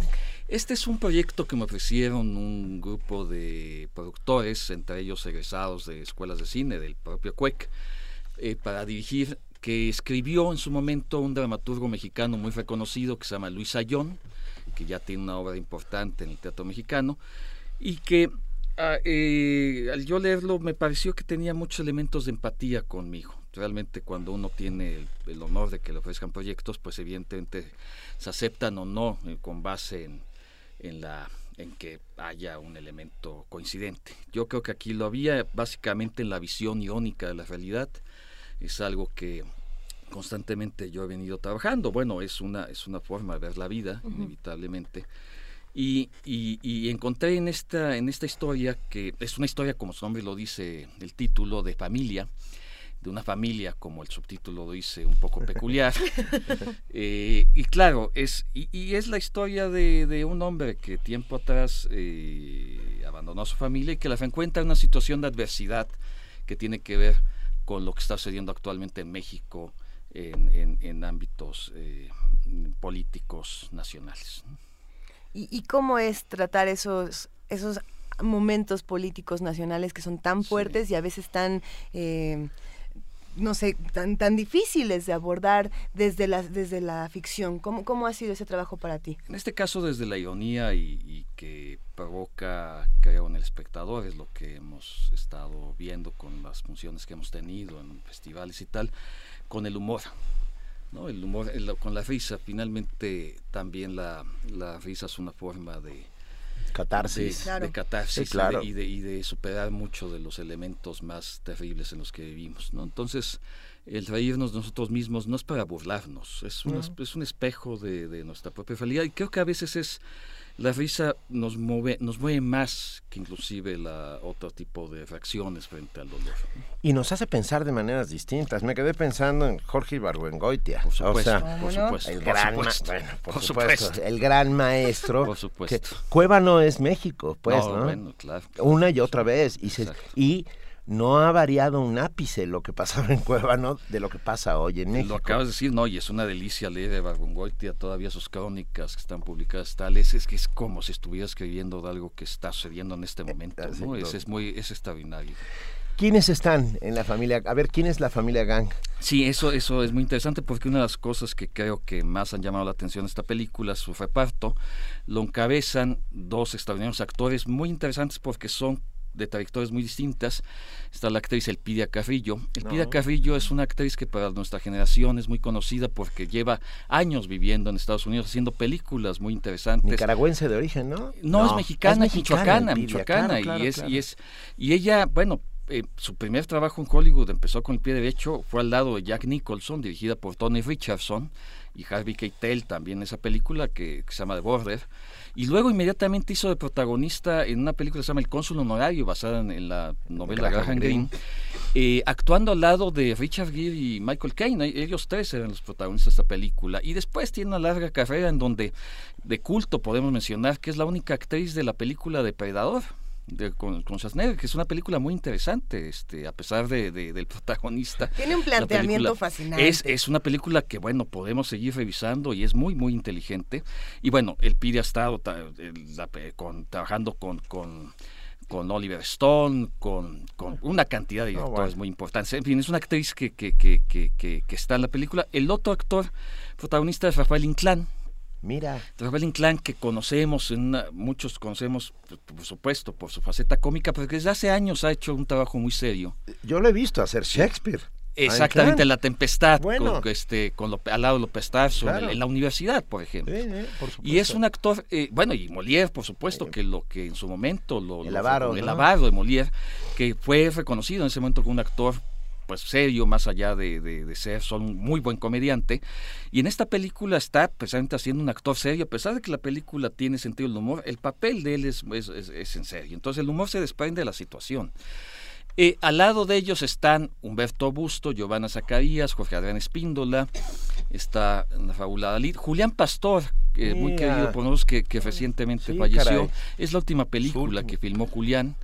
Eh, Julián estaba muy contento con lo que estábamos haciendo, lo cual para mí fue un honor, porque Julián para mí es un maestro del sentido del humor en el cine mexicano. Y que también poca, gente sabe que fue director de cine. Y fue director de cine de 16 películas, entre ellas entre ellas uno de los mejores Ibargongotias llevados al cine, estas ruinas que ves. Estoy completamente de acuerdo. con este, Pedro Armendáriz, ¿no? Con, Fernando Luján este, Y, Blanca Guerra en, en esta película. Muy, muy, muy, muy, muy, muy agradable película.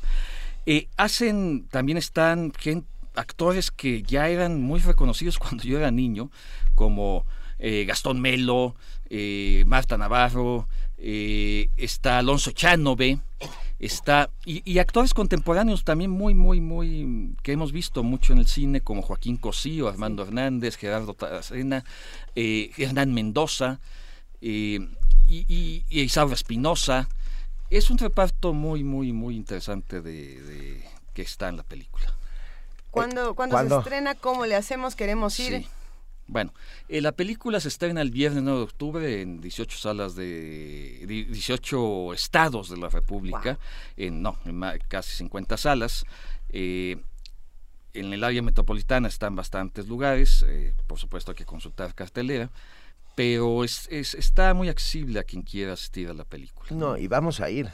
bueno, eso, eso, eso me gustaría, porque yo creo que usted, yo, yo lo que eh, invito al espectador y más de, de que le pueda interesar la película es que es una película que trabajamos como humor inteligente, que es lo que Tanta falta que hace el humor inteligente. Sí, sí, sí. Y entonces, bueno, a quien le guste eh, el humor inteligente, el gran ejemplo en México lo tenemos con Ibar Gongoitia y hay, y hay tantos casos más, pero a quien eh, le guste Lelutier, les guste Fontana Rosa, bueno, tantos Seinfeld, en fin, los, creo que hay códigos de lectura que podemos...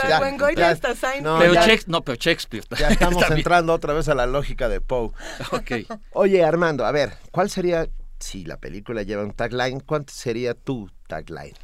Porque todas las familias somos iguales. ¿Sí? ¿Sí? no, no, bueno, no conoces a las nueve, a la mía. ah, bueno, sí la pues, conoces. sí la conozco. Pero la de Juana Inés. No, oh, no bueno, la mía. Algo sé. Si yo les contara, No, bueno, pero Tolstoy decía que todas las familias, todas las familias felices eran iguales, todas las infelices eran eran diferentes. Claro, es un buen. Es una gran Qué frase. Bueno que es la Mira, Inés deberían contratarte para hacer taglines. Pero sí, no, como quieras, tengo unas tarifas. No, bueno, nuestro tagline es hagamos comunidad. Y esa es la lógica. y hagamos comunidad alrededor del cine mexicano, sin lugar a dudas. Si no lo defendemos ah, frente a, la avasallante presencia de, de otras cinematografías a las o de humor tonto. No, y además otro humor, el humor de pastelazo, tonto, fácil, ¿no? De, ositos, de ositos de peluche. Digo, perdón, pero sí me pongo muy mal cada vez que hablo de esto. Arrancamos esta conversación diciendo que, bueno, sí, es el momento de buscar al público, ¿no? Que el público se acerque. Una película sin público es una película que no pudo transmitir su mensaje, es la labor de un guionista, de un director, de, de un productor, de actores, de, actores, de tanta gente que hace un esfuerzo por la comunidad mexicana y que merece ser visto.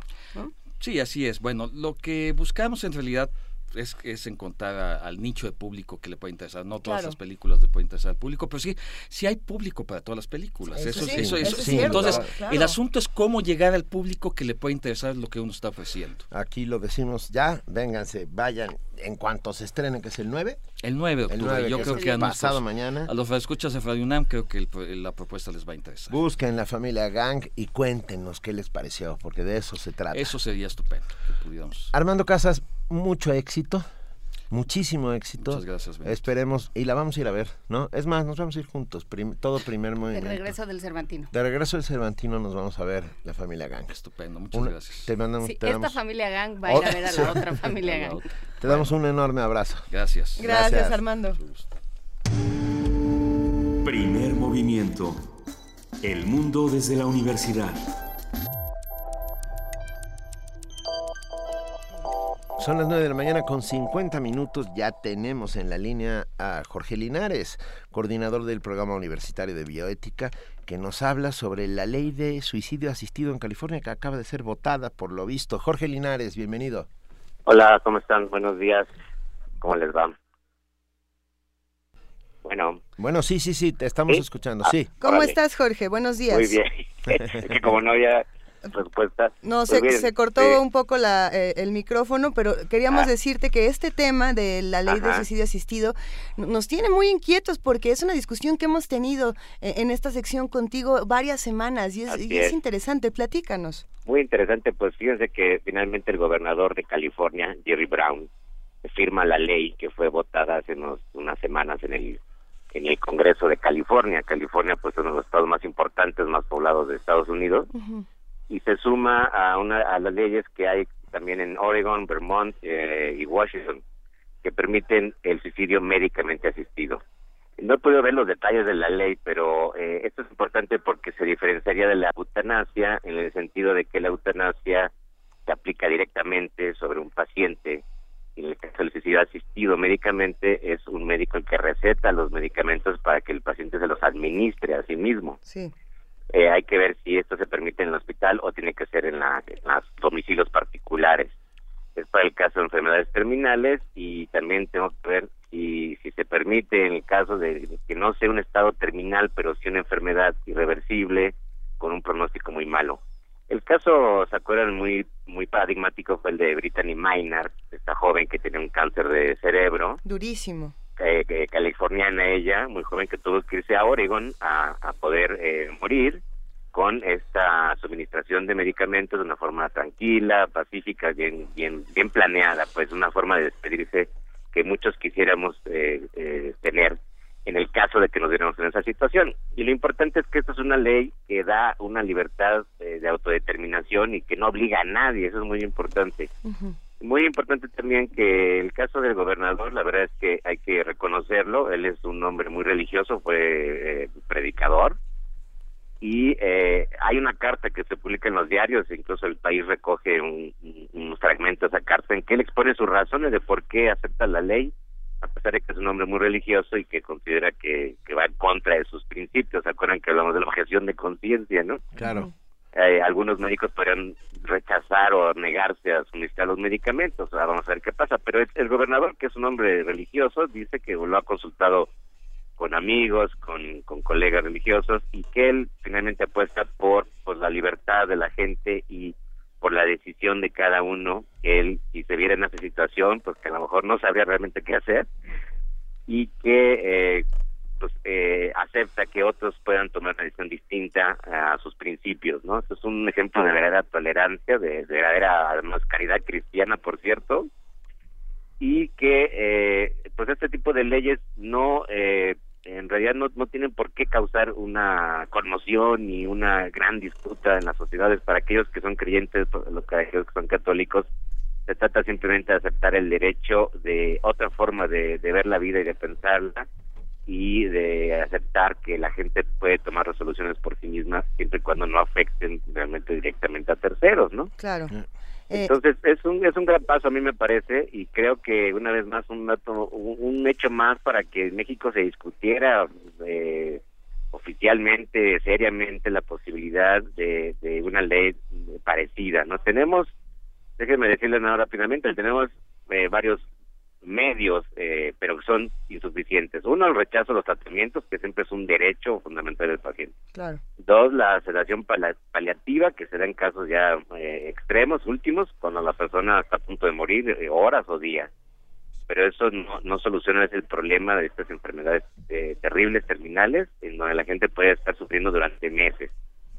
Y entonces, para esto, es, es esa posibilidad de morir bien, ayudado legalmente, sin, sin temores, sin miedos, sin, sin, em, sin confusiones, digamos, creo que es una, un derecho que, que todos deberíamos tener. Eh, yo, yo también, yo coincido, por, lo menos en mi punto de vista, y ya lo hemos hablado muchas veces, Jorge. ¿no? Sí, así es. Lo hemos discutido una y otra vez, el derecho a morir dignamente y cuando uno lo decida. Así es. Ah. Tenemos aquí una invitación, Benito, Jorge. Eh, es esta para, la. Se va a inaugurar esta asociación civil llamada por el derecho a morir con dignidad. Esto ah, es el próximo miércoles 14 de octubre a las 9.30 horas en Casa Lam. ¿no? Eh, va a ser presidido por la doctora Amparo Espinosa y lo va a ser presentado por la doctora Asunción Álvarez. Muy eh, bien, sí. Vale la pena tomar en cuenta este tipo de iniciativas, este tipo de proyectos que, que ya se están llevando a cabo en otros países velozmente me gustaría preguntar, ¿esta ley que se hace en California es la misma que estaba en Oregon desde 1997, que es la de la muerte con dignidad? ¿Tiene las mismas características? Mira, no, no, no sé exactamente los detalles, tendría que ver los detalles de la ley, pero debe ser muy parecida. Debe ser parecida. Sí, es, como un esquema eh, similar, ¿no? O sea, porque además evita que los eh, médicos, aunque les digo que alguien podría ser objeto de conciencia, evita que los médicos se sientan directamente involucrados en la muerte de, activa pues de una persona. Jorge Linares, coordinador del programa universitario de bioética, como siempre es un placer hablar contigo y estaremos muy pendientes de lo que vaya pasando y, y, de todos esos esfuerzos que se encaminen a encontrar una ley en nuestro país que nos ayude a morir con dignidad cuando se nos pegue la gana. Exactamente. Venga. Muy bien. Un gracias abrazo. Y un abrazo igualmente. Mil gracias. Son las 9 de la mañana con 56 minutos. Nosotros seguimos aquí en la cabina de Radio UNAM con muchos avisos para la comunidad eh, de primer movimiento. Tenemos... Eh, ay, tenemos ¿qué, ah. no, no, no, tenemos... Es que, Vania Nuchet... Si usted, si usted ha intentado no entrar a la UNAM, sino salir de la UNAM y graduarse de la UNAM, sabrá eh, lo que implica conseguir todos los papelitos. Y ya lo está, lo está, lo está logrando. Entonces Vania está en esas y entonces a mí me toca lo de hoy en Radio UNAM. A ver. Ya está la musiquita lista ya. Hoy en Radio UNAM por el 96. No, estás muy rap, muy lenta. Vamos, rápido. Rápido. Hoy en Radio UNAM por el 96.1 de FM Tejiendo Género. Hoy hablarán sobre poesía y música con Cecil Collins, una joven poeta que busca un acercamiento interdisciplinario a la hora de hacer y pensar el arte. Su interés por las problemáticas políticas y de género, así como su labor en la radio como programadora y promotora musical, serán algunos de los temas que podrán escuchar hoy a la una y media de la tarde por el 96.1 de FM Radio UNAM. Conspiraciones, una travesía por la historia del arte, la filosofía, la vida de grandes exponentes del pensamiento humano y muchos otros ámbitos de la cultura universal con Otto Cázares, lunes y hoy miércoles a las 2.15 por el 96.1 de FM. Lo voy a seguir diciendo para que no se hagan El ambiente Puma a las 3 de la tarde con la maestra Mireya Imas, a quien le mandamos un saludo.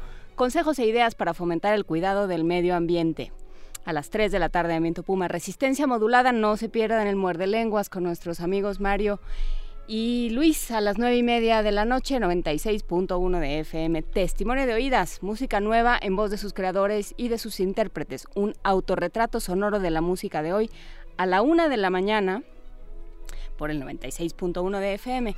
Y si hay olvido no hay justicia, nos faltan 43 y 24 mil. Es nuestra serie de 43 poemas por 43 artistas sonoros, 43 días de transmisión a lo largo de nuestra programación por ambas frecuencias, por el 96.1 de FM y el 860 de AM. Y este mes, los miércoles son de música en Radio UNAM. Disfruten de los conciertos de la Facultad de Música en vivo en la sala Julián Carrillo a las 5 de la tarde.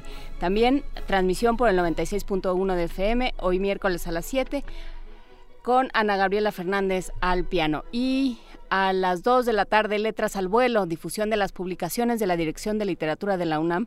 Y a partir de hoy se va a transmitir miércoles y sábados a las 2 de la tarde, Letras al Vuelo a las 2 de la tarde. Eh, y mañana no sabemos qué va a pasar porque vamos a estar en el Cervantino, así es que préndanle y a ver qué sale. Nos vamos al Cervantino, primer movimiento desde el Festival Internacional Cervantino de Guanajuato, en el papel de Vania Nuche, Juana, Inés, de esa. En el papel de Benito Taibo, el mismo Benito Taibo. Vamos a transmitir desde el Teatro Juárez en Guanajuato. Si ustedes están en Guanajuato, ¿nos escuchan? Un salón llamado Tocadores, lo que es yo, yo, yo voy a levantar las manos. Nos vemos en los Tocadores. Mañana nos escuchamos a través del 96.1 jueves y viernes en el Cervantino. Gracias a todos. Un placer, Luisa Iglesias. Un privilegio, querido Benito Taibo, querida Juana Inés de esa. Nos vamos. Esto fue Primer Movimiento. El mundo desde la universidad.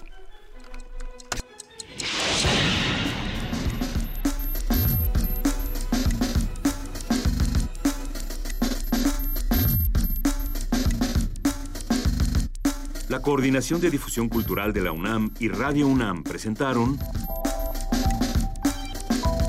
Primer Movimiento. El mundo desde la universidad. Operación técnica Arturo González. Información Antonio Quijano, Amalia Fernández, Miriam Trejo, Dulce García, Cindy Pérez Ramírez, Cristina Godínez, Abraham Menchaca, Vania Nuche y Patricia Palacios.